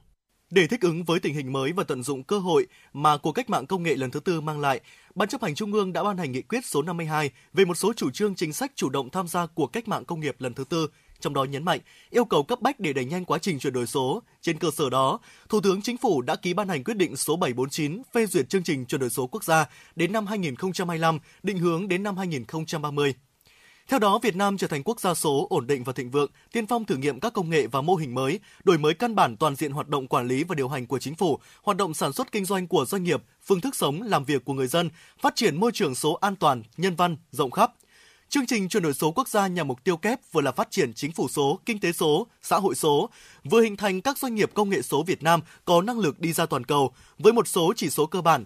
Theo số liệu của Bộ Thông tin và Truyền thông, các cơ sở dữ liệu tạo nền tảng cho chính phủ số được đẩy mạnh triển khai, trong đó đáng chú ý là cơ sở dữ liệu hộ tịch điện tử toàn quốc – Cổng Dịch vụ Công Quốc gia đã tích hợp với hơn 3.500 dịch vụ công trực tuyến mức độ 3-4 của các bộ ngành địa phương, tạo điều kiện cho người dân doanh nghiệp truy cập thuận tiện một cửa đến dịch vụ công trực tuyến của cơ quan nhà nước các cấp. Hơn 1 tỷ lượt truy cập tìm hiểu thông tin dịch vụ, tỷ lệ dịch vụ công trực tuyến phát sinh, hồ sơ là 80%, gấp 2 lần so với cùng kỳ năm 2021. Tỷ lệ hồ sơ thủ tục hành chính nộp trực tuyến là 52,80%, vượt chỉ tiêu đề ra năm 2022 là 50% hơn 3,88 triệu giao dịch thanh toán trực tuyến với số tiền hơn 3,45 nghìn tỷ đồng. Ngoài ra, các cơ sở dữ liệu quốc gia khác như bảo hiểm, hộ tịch, đăng ký doanh nghiệp đã đi vào vận hành ổn định, đang mang lại hiệu quả tích cực. Cơ sở dữ liệu quốc gia về đất đai đang được tích cực triển khai, bước đầu thí điểm chia sẻ những thông tin dữ liệu với cơ sở dữ liệu quốc gia về dân cư. Chị Tống Khánh Linh, chuyên viên phân tích chính sách, Viện Nghiên cứu Chính sách và Phát triển Truyền thông cho biết. Chuyển đổi số thì đối với người dân khi mà tham gia chuyển đổi số thì sẽ có rất là nhiều à, cái quyền lợi. À, cái thứ nhất là cái việc mà họ sẽ có thể à, tiếp cận được uh, thông tin nhiều hơn từ cơ quan nhà nước uh, đó là một trong những cái quyền cơ bản là cái việc mà uh, cơ quan nhà nước cung cấp thông tin ở trên các cái cổng uh, thông tin điện tử thì nếu như trước đây mà mình mà để biết được các cái thông tin về các cái dự án đầu tư này hoặc là cái việc mà quy hoạch đất đai như thế nào thì cái việc à, lưu trữ những cái thông tin đấy trong nội bộ cơ quan nhà nước và tiếp cận được rất là khó. Nhưng mà theo những quy định hiện tại bây giờ đặc biệt là có cái luật là tiếp cận thông tin là từ năm 2016 ấy, thì là người dân là có quyền được tiếp cận những thông tin đấy và cơ quan nhà nước bắt buộc là phải công khai những thông tin đấy ở trên à, cái cổng thông tin điện tử. Và bên cạnh đấy thì một cái ví dụ điển hình khác thì ví dụ như là và người dân có thể trực tiếp giám sát xem là à, cái um, kinh phí của à, ở địa phương mình mà được tiếp nhận thì sẽ được sử dụng vào những việc gì Thực tế cho thấy chuyển đổi số là xu thế tất yếu đang diễn ra mạnh mẽ sâu rộng và hàng ngày.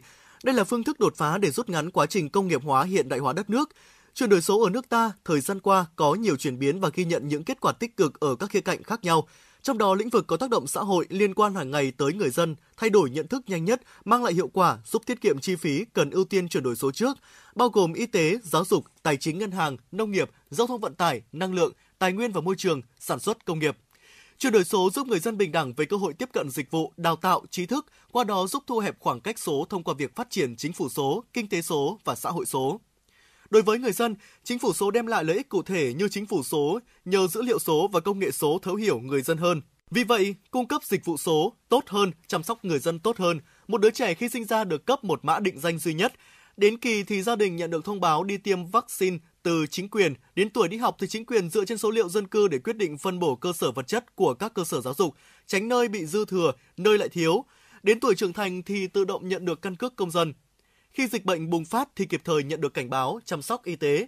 Còn kinh tế số cho phép mỗi người dân có thể tiếp cận toàn bộ thị trường một cách nhanh chóng. Theo cách chưa từng có, nếu như trước đây người dân mang hàng ra chợ bán, tiếp cận vài chục đến vài trăm người trong phạm vi địa lý hạn chế của mình, và hiện nay Thương mại điện tử, người dân có thể bán hàng cho hàng triệu người trên toàn thế giới. Chỉ cần mỗi người dân với một chiếc điện thoại thông minh, mỗi hộ gia đình một đường cáp quang là có thể trở thành một doanh nghiệp và có thể tiếp cận đến cả thế giới. Thực tế hầu hết người dân đều hiểu rằng Việc chuyển đổi số là cần thiết là phù hợp ở thời đại ngày nay, thế nhưng khi đăng ký các dịch vụ qua cổng thông tin trên mạng, họ lại gặp khá nhiều phiền toái bởi phần mềm ứng dụng vẫn còn nhiều bất cập, giao diện khó tiếp cận, chưa kể tới việc lỗi mạng, lỗi đường truyền. Chính vì vậy, dẫn đến việc chưa đáp ứng được kỳ vọng của người dân trong khi thực hiện các giao dịch hành chính trực tuyến. Chị Lương Thị Phương, quận Hoàng Mai và chị Ngô Thị Hoài, quận Cầu Giấy, Hà Nội cho biết. Tôi cũng làm đúng như hướng dẫn ấy, cũng kê khai đầy đủ các bước ấy. Nhưng mà không hiểu sao mà không nhận được cái mật khẩu đăng nhập. Chưa biết là giảm tài thủ tục hành chính đến đâu nhưng mà ngay cái bước kê khai ban đầu ấy đã thấy là khá là rắc rối rồi. Thật sự là rất thời gian luôn đi đi lại lại mấy lần liền lại được hướng dẫn là nếu không nhận được mật khẩu thì chỉ cần ấn vào chữ quên mật khẩu sau đó thay mật khẩu để theo ý mình là được. Cái việc chuyển đổi như vậy thì cũng đúng cũng cần thiết. Nhưng thủ tục để đăng ký có các phần mềm cũng nhiều khê. Sau gần 2 tháng thì mới đăng ký được cho cả ba mẹ con tra thông tin hay đăng ký khám chữa bệnh ấy kê khai qua mạng này này sẽ giải quyết được về mặt thời gian. Thế nhưng mà nó bị nghẽn mạng ấy nên là mình không thể vào được. Mình cứ truy cập vào báo là lỗi. Thêm nữa, những năm qua, người dân còn đối mặt với những thiệt hại về tiền của bởi những vụ lừa đảo trên không gian mạng với thủ đoạn vô cùng tinh vi. Đã có rất nhiều trang web, ứng dụng lừa đảo được thiết kế rất giống với của cơ quan nhà nước, của chính phủ. Điều đó cũng khiến cho mọi người có tâm lý e rè không sẵn sàng cài đặt các ứng dụng hay là vào các trang web để kê khai bởi chắc chắn họ sẽ phải cung cấp những thông tin cá nhân. Chính vì vậy, để công cuộc chuyển đổi số đi vào cuộc sống để người dân tham gia hưởng ứng tích cực hơn, quan trọng nhất là chuyển đổi nhận thức để người dân thấy rằng cần phải làm, muốn làm và có thể làm được. Do đó, về mặt quản lý nhà nước các cấp, các ngành liên quan cần có những biện pháp để ngăn chặn hành vi lừa đảo, cần có những cải tiến, những biện pháp hành động cụ thể để tạo thuận lợi cũng như niềm tin cho người dân, để người dân được sử dụng dịch vụ công cũng như các tiện ích xã hội được thuận tiện hơn, nhanh hơn và hiệu quả hơn. Theo bạn, thứ gì tạo nên sự tự tin cho chúng ta khi nói chuyện? Cách ăn nói hay là ngôn ngữ cơ thể? Với tôi, đó là nụ cười. Cảm ơn các bác sĩ của nhà khoa Quang Hưng đã giúp tôi có được bí quyết chinh phục người mình thích. Một nụ cười tự nhiên và rạng rỡ. Thật chẳng ngờ, nhà khoa Quang Hưng đã giúp tôi hoàn thiện mình, trở nên tự tin hơn mỗi khi giao tiếp với đối tác, khách hàng với một nụ cười đầy rạng rỡ và thu hút. Nhà khoa Quang Hưng đã tiếp thêm tự tin cho những nụ cười thêm tươi. Sứ mệnh tiếp thêm tự tin cho nụ cười. Nhà khoa Quang Hưng tin cậy điểm 10 Thay đổi bản thân, nâng tầm giá trị mỗi người. Tới ngay nhà khoa Quang Hưng đây. Tư vấn, chăm sóc, tận tình. Y bác sĩ chuyên môn cao thấu hiểu tâm tình. Thiết bị hiện đại, phục vụ hết mình. Tới ngay nhà khoa Quang Hưng để tự tin là chính mình. Hiện nay, Nha khoa Quang Hưng đang có chương trình thăm khám và điều trị miễn phí các bệnh răng miệng cho trẻ em dưới 12 tuổi. Hãy ghé ngay Nha khoa Quang Hưng tại số 4 lô A32, cổng chào khu đô thị Gelesimco A, An Khánh, Hoài Đức, Hà Nội hoặc số 150 Phan Đình Phùng, thị trấn Phùng hay ngã ba chợ Tân Lập, Đan Phượng. Chi tiết liên hệ 024 777 06699 hoặc truy cập website nha khoa quang hưng.com.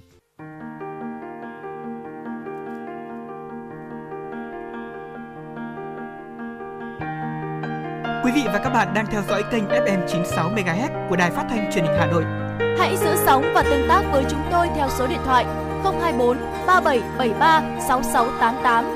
FM 96 đồng hành trên mọi nẻo đường. Thưa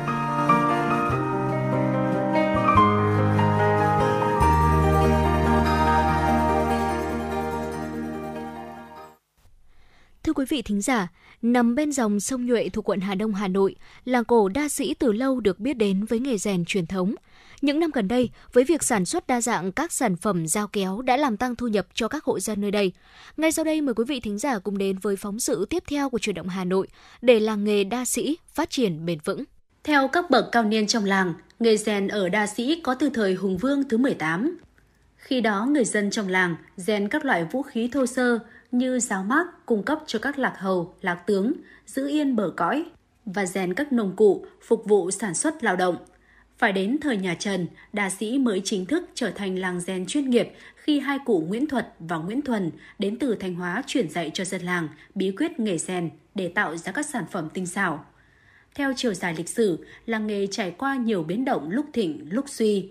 Trong thời kỳ bao cấp, làng nghề không chỉ cung cấp các sản phẩm cho các nhà máy xí nghiệp, đa sĩ còn làm nhiều dụng cụ phục vụ cho các ngành như quân đội, quân y, ngành điện.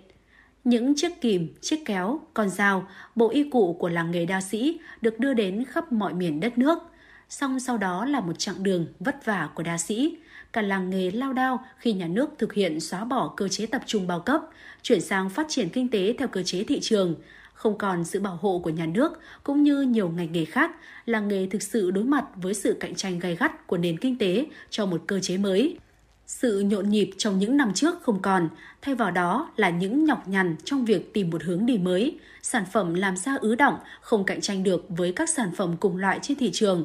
còn dao cái kéo của Thái Lan, Trung Quốc với giá cả hạ, mẫu mã đẹp, lại không có nhược điểm như bị dỉ xét như hàng thủ công của làng nghề, nhanh chóng chiếm lĩnh thị trường. Có những lúc làng đa sĩ tưởng không thể gìn giữ nổi nghề truyền thống. Để có thể tồn tại, có thể khôi phục lại nghề rèn đa sĩ, chỉ có một con đường, đó là phải kết hợp vừa phát huy những thế mạnh truyền thống, đồng thời nỗ lực nâng cao chất lượng, cải tiến mẫu mã sản phẩm. Sự năng động, chịu khó tìm tòi, đổi mới của chính những người dân trong làng đã giúp sản phẩm của làng nghề dần đứng vững trên thị trường – sự góp mặt của các thiết bị máy móc với công nghệ hiện đại dần làm thay đổi phương thức sản xuất ở đa sĩ theo hướng chuyên nghiệp hơn, hiệu quả hơn. Năng suất được nâng cao, chất lượng sản phẩm ngày một cải tiến. Đây chính là điều kiện thuận lợi để sản phẩm của đa sĩ ngày càng đến được với nhiều người tiêu dùng hơn. Ngoài sản phẩm mang thương hiệu chung của làng nghề, giờ đây nhiều gia đình đã tự hào xây dựng được thương hiệu riêng cho mình. Những cái tên như Đoán Đoán, Hà, Huệ, Hạnh Nguyên tự tin chinh phục thị trường bằng chất lượng không chỉ ở trong nước mà còn xuất khẩu sang nhiều quốc gia trên thế giới. Ông Hoàng Quốc Chính, Chủ tịch Hiệp hội Làng nghề sao kéo Đà Sĩ, Hà Đông, Hà Nội cho biết. Cái nghề rèn này là cái nghề mà hiện nay là nghề chính của người dân Đà Sĩ. Hiện nay chúng tôi là có khoảng gần 1.000 mốt tham gia hội viên làng nghề. Thị trường của làng nghề chúng tôi thì hiện nay trước đây ấy, thì là chỉ có bán ở ngoài miền Bắc thôi. Nhưng hiện nay thì cơ bản là đưa hàng vào trong miền Nam. Và sau khi đưa vào miền Nam thì có thể còn đi sang Lào, sang Campuchia. Và Đắk Lắk hiện nay thì ở địa phương cũng có gia đình người ta cũng xuất khẩu hàng bán hàng ra nước ngoài. Cho đó là đóng ờ, xuất khẩu theo cái đường gọi là đó là chỉ là tiểu ngạch thôi. Vì người Việt Nam chúng ta sang đấy mở những nhà hàng khi dùng con dao đa sĩ này ờ, rất có uy tín thì người ta cũng về người ta lấy để sang đấy người ta lại bán. Ngoài thị trường Lào, Campuchia, Hàn Quốc, sản phẩm của đa sĩ còn vươn tới cả những quốc gia khó tính và đòi hỏi khắt khe nhất về chất lượng như Đức hay là Bỉ. So với hàng ngoại nhập, mẫu mã các sản phẩm vẫn còn nhiều điểm không bằng, song bù lại, những lưỡi dao, lưỡi kéo của đá sĩ lại sắc như nước, sắc đến độ dao kéo mòn đi đến 1 phần 3 mà chỉ cần mài lướt vài lần là lại sắc, Thế mạnh truyền thống ấy vừa là nét riêng, vừa giúp sản phẩm của làng nghề cạnh tranh được với hàng ngoại nhập. Những năm gần đây, mặc dù không tránh khỏi ảnh hưởng bởi kinh tế khó khăn, song nhờ những bước chuyển kịp thời, nâng cao chất lượng sản phẩm, các cơ sở sản xuất trong làng nghề vẫn phát triển ngày một mạnh mẽ hơn. Ông Đinh Công Đoán, làng nghề giao kéo đà sĩ Hà Đông, Hà Nội cho biết. Vừa rồi là chúng tôi nhập hàng đi Đức, đi Pháp, rồi đi Tiệp, Ba Lan, nói chung là rất nhiều. Thế cho nên là chính vì thế mình lấy cái đó làm cái gốc để cái cơ sở cái chìa khóa để mình mở ra phát triển thêm cho nhân dân.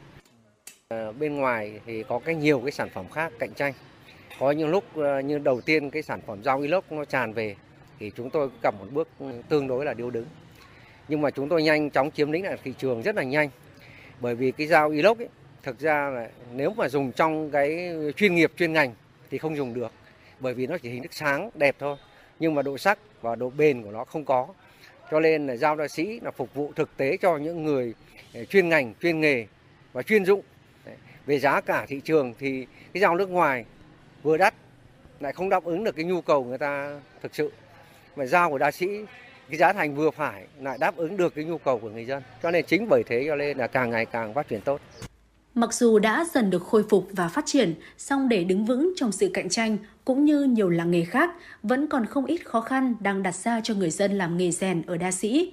Trong đó nổi lên tình trạng thiếu mặt bằng sản xuất và ô nhiễm môi trường. Hơn 1.000 hộ làm nghề, lượng khói bụi, tiếng ồn, khí than, dầu độc hại đang tác động lớn đến cuộc sống của người dân – năm 2003, đà Sĩ được cấp 14 hecta đất để quy hoạch xây dựng điểm công nghiệp làng nghề với mục đích tập trung các hộ sản xuất trong làng, tách khỏi khu dân cư để tránh ô nhiễm. Tuy nhiên, cho đến nay, dự án vẫn chưa thành hiện thực. Ông Lưu Duy Dần, Chủ tịch Hiệp hội Làng nghề Việt Nam cho biết. Ừ, cái đề xuất về cái cụm công nghiệp làng nghề đó có từ lâu rồi, nhưng mà có lẽ chúng ta nó không đi đến nơi đến chốn, không có tính quy hoạch bài bản mà dân thì đang rất cần phải đưa những cái lò rèn rồi những gì sản xuất ra ngoài than bụi như thế nào đưa ra. Chúng ta ngồi dưỡng đa sĩ lại nay thì ta phải thấy rằng nó nó nó ồn ào và khó chịu nó như thế nào tôi nghĩ phải tìm phương pháp bằng cách là dân đã giàu lên và đang phát triển mở rộng sản xuất thì phải có môi, xử lý môi trường là quan trọng nhất. Và cái sản xuất của chúng ta rồi này sẽ bị ảnh hưởng rất lớn để làng nghề phát triển bền vững, ngoài nâng cao chất lượng sản phẩm, duy trì uy tín thương hiệu làng nghề còn phải kể đến vấn đề đảm bảo cuộc sống an toàn, lành mạnh cho người dân. Trong khi chờ đợi dự án xây dựng cụm công nghiệp làng nghề được triển khai, Sở Công Thương Hà Nội đã khảo sát và hướng dẫn các cơ sở sản xuất thực hiện nhiều giải pháp để có thể phát triển làng nghề theo hướng bền vững.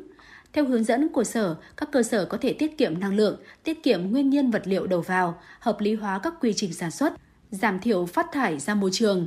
Việc áp dụng các giải pháp này không nhất thiết đòi hỏi chi phí cao và có thể áp dụng cho mọi loại hình, quy mô với nhiều mức độ. Tùy theo năng lực, các cơ sở sản xuất có thể đầu tư kinh phí vừa đủ để áp dụng cho phù hợp với thực tiễn, sự hài hòa đảm bảo cả lợi ích kinh tế. Duy trì việc làm, thu nhập cho người dân lẫn môi trường sống là con đường tất yếu để có thể phát triển bền vững cho làng nghề.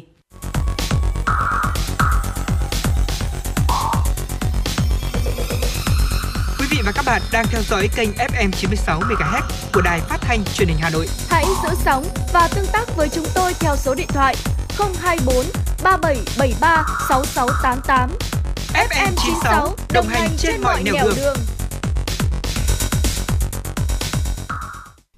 Thưa quý vị thính giả, tiếp tục với chương trình truyền động Hà Nội của chúng tôi. Xin mời quý vị thính giả cùng đến với một số thông tin quốc tế. Thưa quý vị, trong nỗ lực hiện đại hóa cam kết cải thiện quan hệ, nhất là trong lĩnh vực kinh tế thương mại, Nhật Bản ngày hôm qua đã công bố quyết định đưa Hàn Quốc trở lại danh sách các đối tác thương mại đáng tin cậy. Hàn Quốc cũng có động thái tương tự vào tháng 4 vừa rồi, đưa Nhật Bản trở lại danh sách ưu đãi thương mại. Đây là những động thái cho thấy cánh cửa hợp tác kinh tế giữa Tokyo và Seoul đang rộng mở sau 3 năm quan hệ căng thẳng. Vừa qua, Bộ Thương mại, Công nghiệp và Năng lượng Nhật Bản cho biết Hàn Quốc đã được đưa trở lại nhóm A, nhóm các đối tác thương mại đáng tin cậy, giúp Seoul được hưởng các ưu đãi xuất khẩu. Quyết định này đã có hiệu lực từ ngày 21 tháng 7 tới.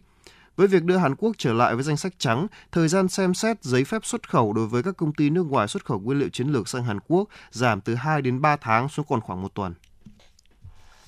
Thưa quý vị, Thổ Nhĩ Kỳ ngày hôm qua đã lên tiếng phản đối hành động đốt kinh Koran của người Hồi giáo ở Thụy Điển vào ngày đầu tiên của lễ Eid al-Adha. Theo Bộ Ngoại giao Thổ Nhĩ Kỳ, điều này là không thể chấp nhận được. Trước đó, báo chí Thổ Nhĩ Kỳ đưa tin một người được xác định là Sawan Momika, gốc Iraq, đã đốt cuốn kinh Koran ở bên ngoài một nhà thờ Hồi giáo tại thủ đô Stockholm của Thụy Điển. Hiện nhà chức trách Thụy Điển chưa bình luận gì về vụ việc. Diễn biến trên xảy ra trùng với thời điểm Thụy Điển đang tìm kiếm sự ủng hộ của Thổ Nhĩ Kỳ để gia nhập Tổ chức Hiệp ước Bắc Đại Tây Dương NATO. Phía Thổ Nhĩ Kỳ hiện vẫn chưa phê chuẩn đơn xin gia nhập NATO của Thụy Điển với lý do Stockholm hỗ trợ các nhóm chống đối Ankara. Thưa quý vị, hội trợ sách nổi lớn nhất thế giới được ví như một kho sách di động đang là trải nghiệm độc đáo được người dân nhiều nước Trung Đông đón nhận. Con tàu chở cỡ có tên là Logos Hope đã được thay đổi để mang một không gian đặc biệt cho sách và văn hóa đọc. Sau một hành trình dài qua Libya, Ai Cập, Jordan và Iraq, con tàu Logos Hope đã cập cảng vùng vịnh. Lần đầu tiên ra mắt vào năm 1970, đi qua hơn 150 quốc gia, con tàu Locos Hope đã và đang là phong, làm phong phú thêm nền văn hóa đọc cho 49 triệu người dân trên thế giới. Dừng chân ở thành phố vịnh Abu Dhabi lần này, Locos Hope mang 5.000 đầu sách giá rẻ với thông điệp giữ vững suốt nửa thế kỷ qua, đó là đọc sách cũng là một phương cách rất quan trọng để sẻ chia. Không gian hơn 2.500 m2 của con tàu nay được dành cho sách, những quyển sách vượt đại dương, trong đó nhiều quyển lần đầu tiên được giới thiệu tới độc giả. Lực lượng bảo vệ bờ biển Mỹ ngày hôm qua cho biết đã tìm thấy thi thể bên trong xác tàu lặn Titan gặp nạn trong chuyến thám hiểm tàu Titanic hồi đầu tháng này.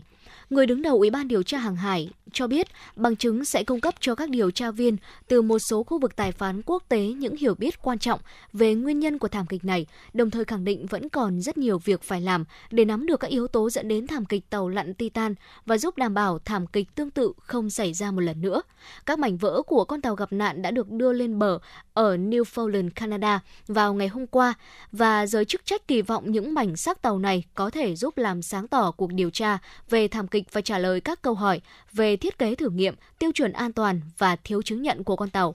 Những mảnh kim loại lớn giống như các bộ phận thân tàu màu trắng của Titan và các thanh trượt hạ cánh được thiết kế để chạm xuống đáy biển đã được cẩu lên tại một bến tàu do lực lượng bảo vệ bờ biển Canada sử dụng ở St. John's từ một con tàu Canada có tên là Horizons Arctic. Thưa quý vị, báo El của Pháp đã dẫn đến các nguồn tin cho biết vài chục đối tượng đã cố đột nhập vào một nhà tù ở thị trấn Fresnes của Pháp trong đêm nhằm tìm cách phóng thích các tù nhân trong bối cảnh các cuộc biểu tình bạo lực đang diễn ra. Theo bài báo, những người đàn ông lạ mặt đã bắn pháo hoa vào nhà tù này trước khi đột nhập nhưng bị cơ quan thực thi pháp luật ngăn chặn. Đơn vị chiến đấu tinh nhuệ Raid của cảnh sát Pháp đã được triển khai tới hiện trường. Quý vị thính giả thân mến, quý vị đang nghe chương trình Truyền động Hà Nội chiều, được phát sóng trực tiếp trên tần số FM 96 MHz của Đài Phát thanh Truyền hình Hà Nội. Những người thực hiện chương trình, chỉ đạo nội dung Nguyễn Kim Khiêm, chỉ đạo sản xuất Nguyễn Tiến Dũng, tổ chức sản xuất Lê Xuân Luyến, biên tập viên Hồng Thủy, MC Tuấn Kỳ Thu Thảo cùng kỹ thuật viên Bảo Tuấn phối hợp thực hiện. Và trước khi đến với những nội dung tiếp theo, mời quý vị thính giả cùng lắng nghe một giai điệu âm nhạc ca khúc Tình khúc 24 được sáng tác bởi nhạc sĩ Phú Quang.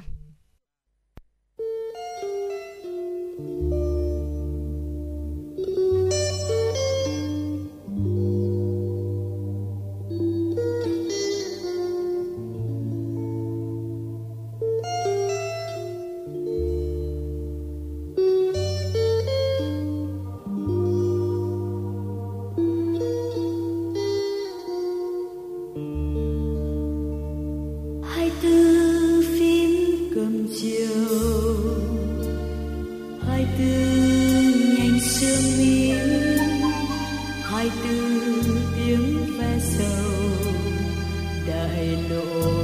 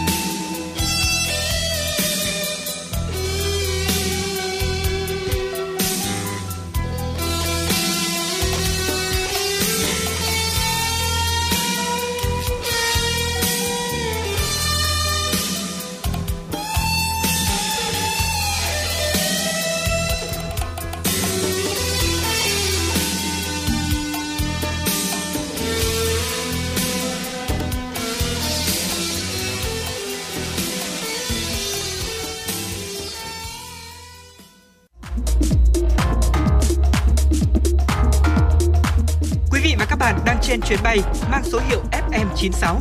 Hãy thư giãn, chúng tôi sẽ cùng bạn trên mọi cung đường. Hãy giữ sóng và tương tác với chúng tôi theo số điện thoại 024 3773 6688.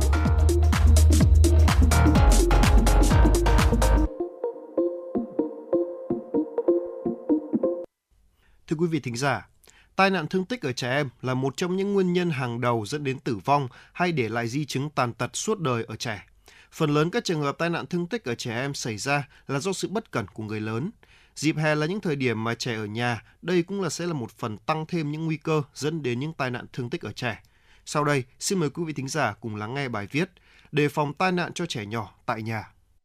Tại Việt Nam, theo thống kê của Cục Quản lý Môi trường Y tế, mỗi năm trung bình có hơn 370.000 trẻ em bị tai nạn thương tích, trong đó nhóm tuổi từ 15 đến 19 chiếm tỷ lệ cao nhất, 43%.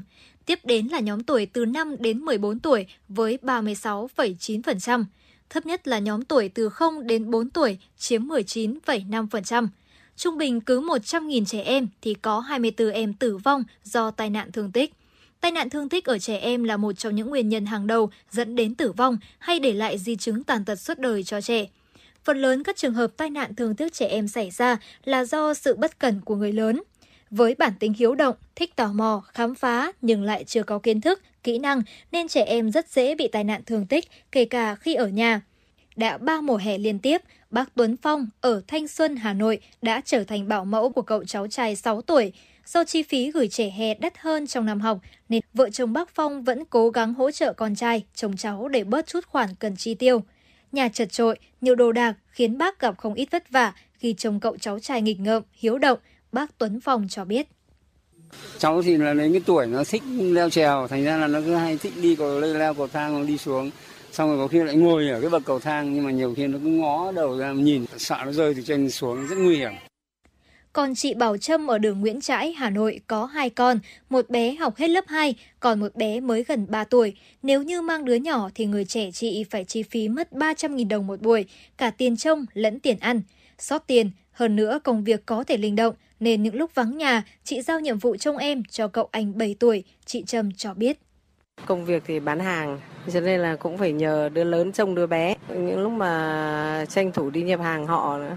Cứ bảo đứa lớn nó bày đồ chơi cho đứa bé chơi cùng. Mà hồi à, tôi bé thì tôi cũng phải trông các em suốt. Tôi nghĩ là những chuyện này thì nó cũng là bình thường thôi.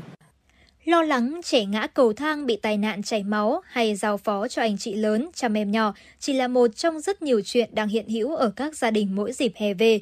Làm sao để trẻ nhỏ được an toàn, khỏe mạnh rất cần sự quan tâm chú ý của các bậc phụ huynh.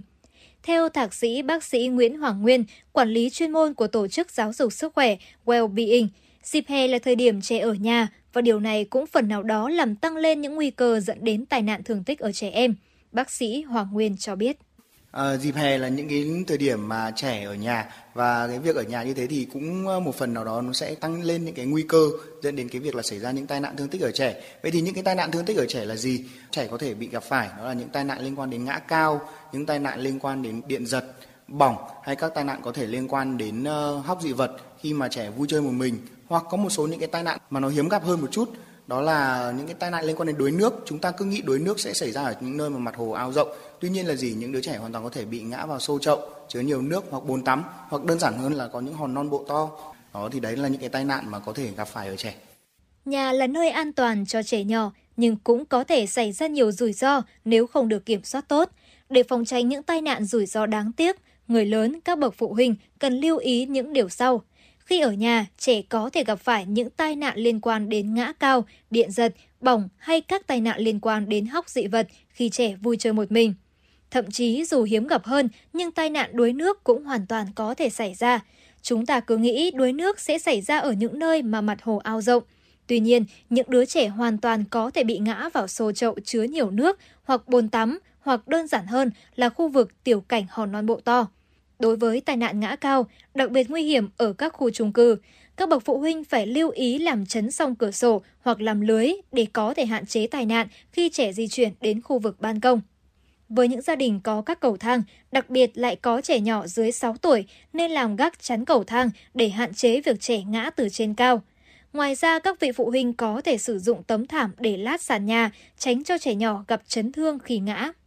Đối với tai nạn liên quan đến điện giật, trẻ nhỏ thường tò mò và tự ý cắm những đồ điện, đồ chơi rất dễ dẫn bị điện giật.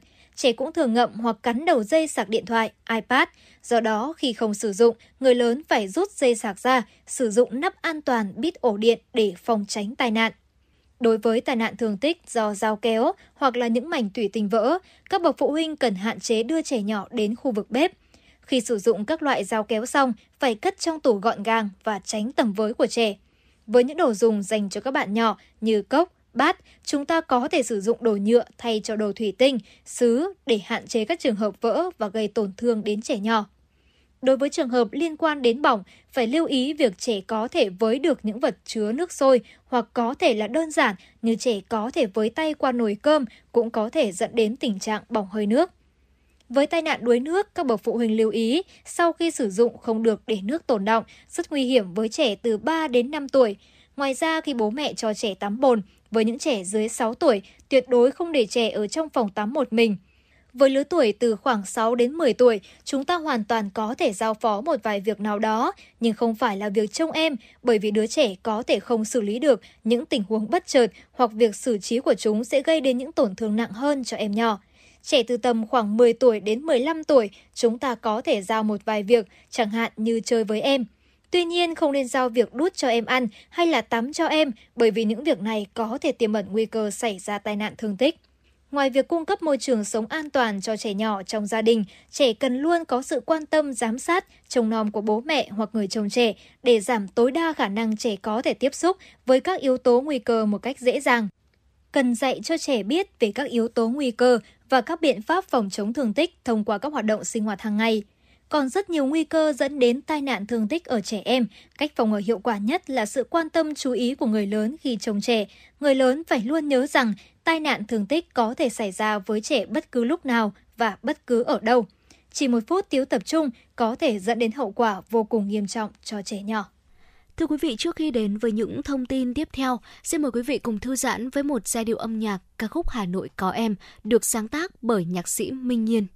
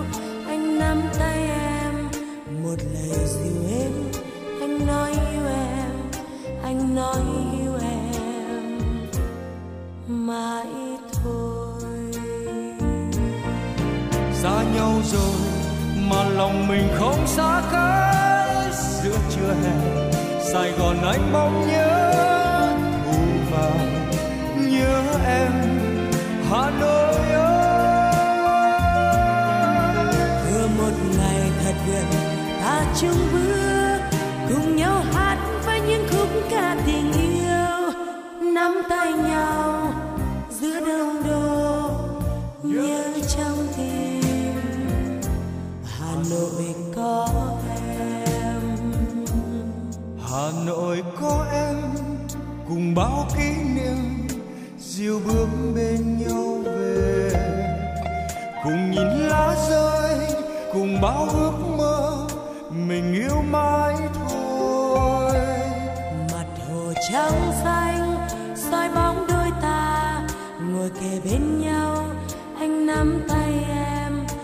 một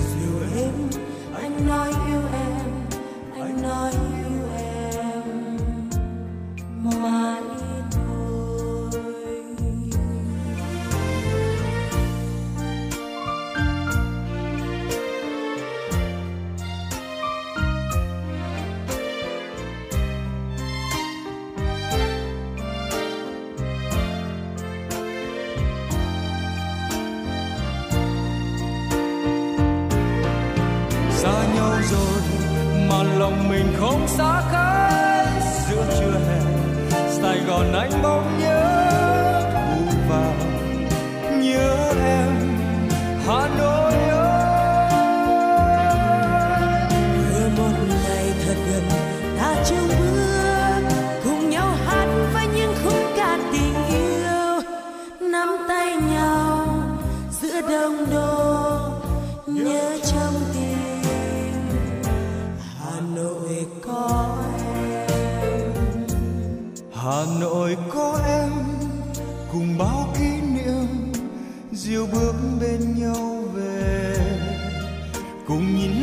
rơi, cùng bao ước mơ, mình yêu mãi thôi. Mặt hồ trong xanh, soi bóng đôi ta, ngồi kề bên nhau, anh nắm tay em.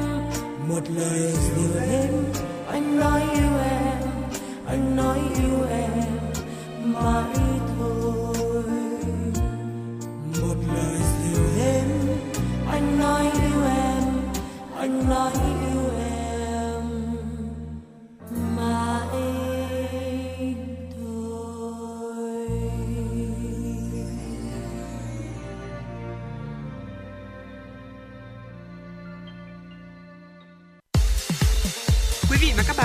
chuyến bay mang số hiệu FM96. Hãy thư giãn, chúng tôi sẽ cùng bạn trên mọi cung đường. Hãy giữ sóng và tương tác với chúng tôi theo số điện thoại 024 3773 6688. Thưa quý vị thính giả, tiếp tục với dòng chảy tin tức của FM 96. Xin mời quý vị thính giả cùng đến với một số thông tin do phóng viên Kim Dung đã thực hiện và gửi về cho chương trình. Thưa quý vị, Bộ Lao động Thương binh và Xã hội cho biết, thông tin về tình hình lao động việc làm từ 40 địa phương cho thấy, đến hết ngày 20 tháng 5 năm 2023, có khoảng 509.000 lao động bị ảnh hưởng việc làm như mất việc, thôi việc, giảm giờ làm, à, tạm hoãn hợp đồng lao động hoặc nghỉ việc không hưởng lương. Trong 5 tháng đầu năm 2023, số người đến nộp hồ sơ hưởng trợ cấp thất nghiệp là trên 393.000 người tăng 8% so với cùng kỳ năm 2022. Số người có quyết định hưởng trợ cấp thất nghiệp là trên 337.000 người, giảm 0,91% so với cùng kỳ năm 2022. Mức hưởng trợ cấp thất nghiệp bình quân của người lao động cả nước hiện nay là 3,5 triệu đồng trên một người trên mỗi tháng. Tổng số lao động được tư vấn, giới thiệu việc làm là gần 755.000 người, giảm 1,38% so với cùng kỳ năm 2022. Số người được hỗ trợ học nghề là hơn 8.200 người, giảm 4,93% so với cùng kỳ năm 2022. Cùng với đó, Quỹ Quốc gia về việc làm cũng đóng góp đáng kể trong việc tạo việc làm cho người lao động. Chỉ trong quý 1 năm 2023, doanh số cho vay từ nguồn vốn của Quỹ Quốc gia về việc làm và nguồn vốn do nhà Ngân hàng Chính sách Xã hội huy động là gần 2.195 tỷ đồng, qua đó góp phần hỗ trợ tạo việc làm, duy trì và mở rộng việc làm cho hơn 62.000 lao động. Trong tháng 7, Trung tâm Lao động ngoài nước Bộ Lao động Thương binh và Xã hội sẽ tổ chức chương trình giáo dục định hướng cho người lao động có nguyện vọng thực hiện hợp đồng với doanh nghiệp Hàn Quốc theo kế hoạch phái cử người lao động sang Hàn Quốc làm việc năm 2023. Theo thông báo của Trung tâm Lao động ngoài nước, căn cứ kế hoạch tiếp nhận của Cơ quan Phát triển Nguồn Nhân lực Hàn Quốc, Trung tâm Lao động ngoài nước sẽ tổ chức chương trình giáo dục định hướng này từ ngày mùng 3 đến 17 tháng 7 tại cơ sở đào tạo của trung tâm nằm trong khuôn viên Trung tâm dạy nghề và đào tạo lao động Sona, thôn Do Hạ, xã Tiền Phong, huyện Mê Linh, Hà Nội. Thời gian làm thủ tục nhập học vào chiều ngày 2 tháng 7. Chương trình giáo dục định hướng này có ý nghĩa quan trọng, góp phần hỗ trợ người lao động hiểu rõ các quy định pháp luật của Hàn Quốc đối với người lao động nước ngoài làm việc tại nước này theo chương trình phái cử, đồng thời cung cấp thông tin giúp người lao động hình dung rõ quy trình làm việc, sinh hoạt khi chính thức thực hiện hợp đồng làm việc cho các doanh nghiệp tại Hàn Quốc. Thông qua chương trình giáo dục định hướng, Trung tâm Lao động ngoài nước khẳng định trách nhiệm trong việc làm tốt công tác chuẩn bị cho người lao động trước khi sang nước bạn thực hiện hợp đồng, phòng ngừa và giảm thiểu tình trạng lao động hủy ngang hợp đồng hoặc hết hạn hợp đồng nhưng không tự nguyện về nước. Theo công bố của Tổng cục Thống kê, Tổng thu ngân sách nhà nước tháng 6 năm 2023 ước đạt 93,5 nghìn tỷ đồng.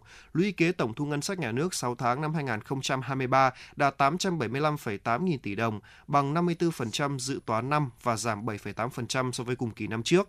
Một số khoản thu chính là thu nội địa đạt 718,8 nghìn tỷ đồng, bằng 53,9% dự toán năm và giảm 4,7% so với cùng kỳ năm trước.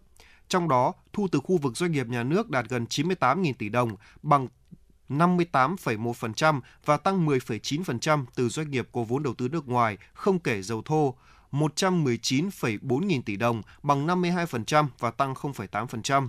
Thu thuế công, thương nghiệp và dịch vụ ngoài nhà nước 171,3 nghìn tỷ đồng, bằng 54,8% và tương đương cùng kỳ năm trước.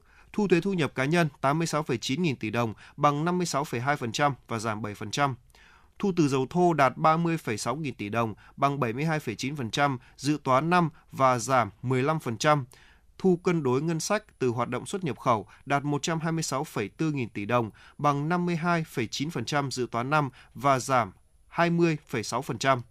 Cũng theo Tổng cục Thống kê, tổng thu chi ngân sách nhà nước tháng 6 năm 2023 ước đạt 155,9 nghìn tỷ đồng, lũy kế 6 tháng năm 2023 đạt 804,6 nghìn tỷ đồng, bằng 38,8% dự toán năm và tăng 12,9% so với cùng kỳ năm trước. Trong đó chi thường xuyên đạt 537,4 nghìn tỷ đồng, bằng 45,8% và tăng 5,5%. Chi đầu tư phát triển 215,6 nghìn tỷ đồng, bằng 29,7% và tăng 43,3% chi trả nợ lãi 51.000 tỷ đồng bằng 49,5% và giảm 0,8%. Chiều ngày hôm qua tại huyện Hoài Đức, Ủy ban nhân dân huyện tổ chức hội nghị bàn giao mặt bằng xây dựng dự án doanh trại quân đội cho Bộ Tư lệnh Thủ đô. Dự án xây dựng doanh trại quân đội do Bộ Tư lệnh Thủ đô làm chủ đầu tư có vị trí tại xã An Thượng, huyện Hoài Đức.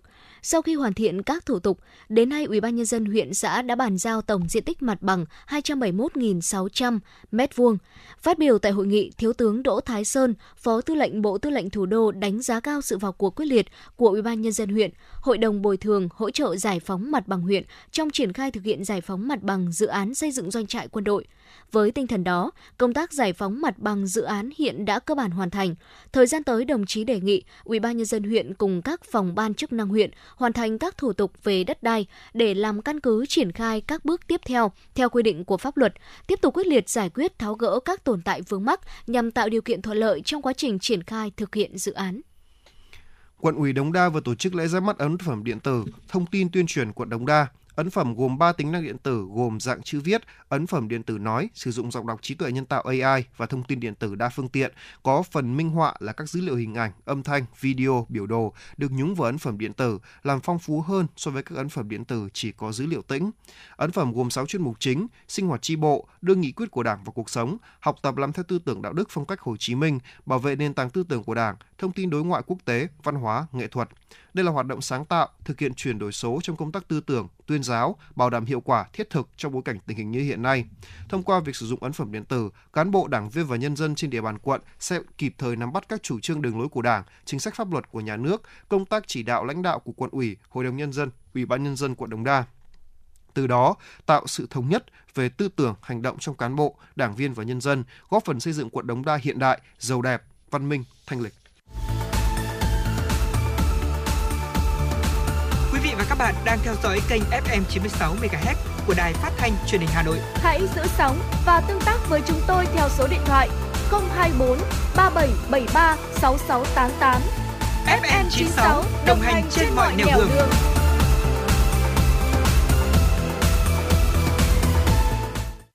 Thưa quý vị, ô nhiễm môi trường gây ra hậu quả rất nặng nề, nhất là đối với sức khỏe con người. Nhận thức rõ điều này, người dân từ thành thị đến nông thôn đang từng bước thay đổi cách hành xử với rác.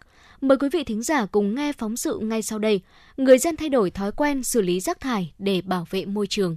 Theo số liệu thống kê, bình quân mỗi năm cả nước phát sinh thêm khoảng 25.000 tấn rác thải sinh hoạt. Tổng lượng rác thải sinh hoạt phát sinh từ các đô thị có xu hướng tăng trung bình từ 10 đến 16%. Trong đó, tỷ lệ thu gom rác thải tại các đô thị bình quân trên cả nước chỉ đạt khoảng 70 đến 85%. Hiện nay, trung bình mỗi ngày Hà Nội phát sinh hơn 6.000 tấn rác thải sinh hoạt. Dự tính đến năm 2030, mỗi ngày Hà Nội sẽ phải xử lý số rác thải gấp 1,5 lần con số hiện tại. Câu chuyện người dân sống lân cận khu xử lý rác thải Nam Sơn Hà Nội chặn xe chở rác trước đó đã khiến bà Trần Thu Hương, quận Long Biên Hà Nội không thể không quan tâm đến cách ứng xử với rác của mình. Bởi lẽ khi có việc cần phải ra ngoài, bà đều phải đeo khẩu trang để tránh hít phải không khí ô nhiễm từ chính những gì người dân trong khu phố thải ra mà công nhân môi trường chưa thể chuyển đi. Cũng từ đó, nghe truyền thông trên báo đài, bà Hương đã tạo cho mình một thói quen mới nhằm bảo vệ môi trường. Bà Trần Thu Hương, quận Long Biên, Hà Nội cho biết. Trước thì đúng là tất cả cho vào một túi rác hết nhưng mà từ ngày mà được biết á, bảo vệ uh, môi trường ấy thì phân loại rác thải ấy, thì từ cái đấy là bản thân khi mà nấu nướng hay khi làm gì là luôn luôn là có cái cái túi rác để bên cạnh cái nhà bếp đấy những cái cơm thừa canh cặn thì lại mang để cho mấy người nuôi lợn còn thì những cái lon bia này cái gom lại luôn Rác thải luôn là vấn đề nóng gây bức xúc ở nhiều địa phương. Lượng rác trôn lấp khá lớn gây ảnh hưởng tiêu cực đến đời sống nhân dân, đến định hướng phát triển bền vững của nền kinh tế quốc dân. Thời gian vừa qua, chính phủ, các cơ quan quản lý nhà nước đã có nhiều nỗ lực tăng cường công tác quản lý nhà nước trong xử lý chất thải rắn đô thị. Nhiều địa phương cũng đã đầu tư, ban hành nhiều chính sách để xây dựng những dự án phân loại rác thải sinh hoạt từ đầu nguồn thải. Có thể thấy việc thay đổi thói quen nâng cao ý thức của người dân là yếu tố quyết định đến việc phân loại rác thải sinh hoạt tại nguồn. Phân loại rác giúp giảm ô nhiễm môi trường, giảm áp lực diện tích chôn lấp, tiết kiệm năng lượng, tài nguyên, hướng tới cuộc sống xanh, bền vững. Từ khi trong nhà có hai thùng chứa rác, các thành viên trong gia đình bà Hương cũng đã hình thành thói quen mới, đó là phân loại trước khi cho rác vào thùng. Cứ như vậy, hơn 2 năm nay, không những góp một phần nhỏ hạn chế lượng chất thải khó phân hủy ra môi trường, bà Hương còn cùng một số chị em trong khu phố gây quỹ từ thiện với nguồn thu từ việc bán phế liệu.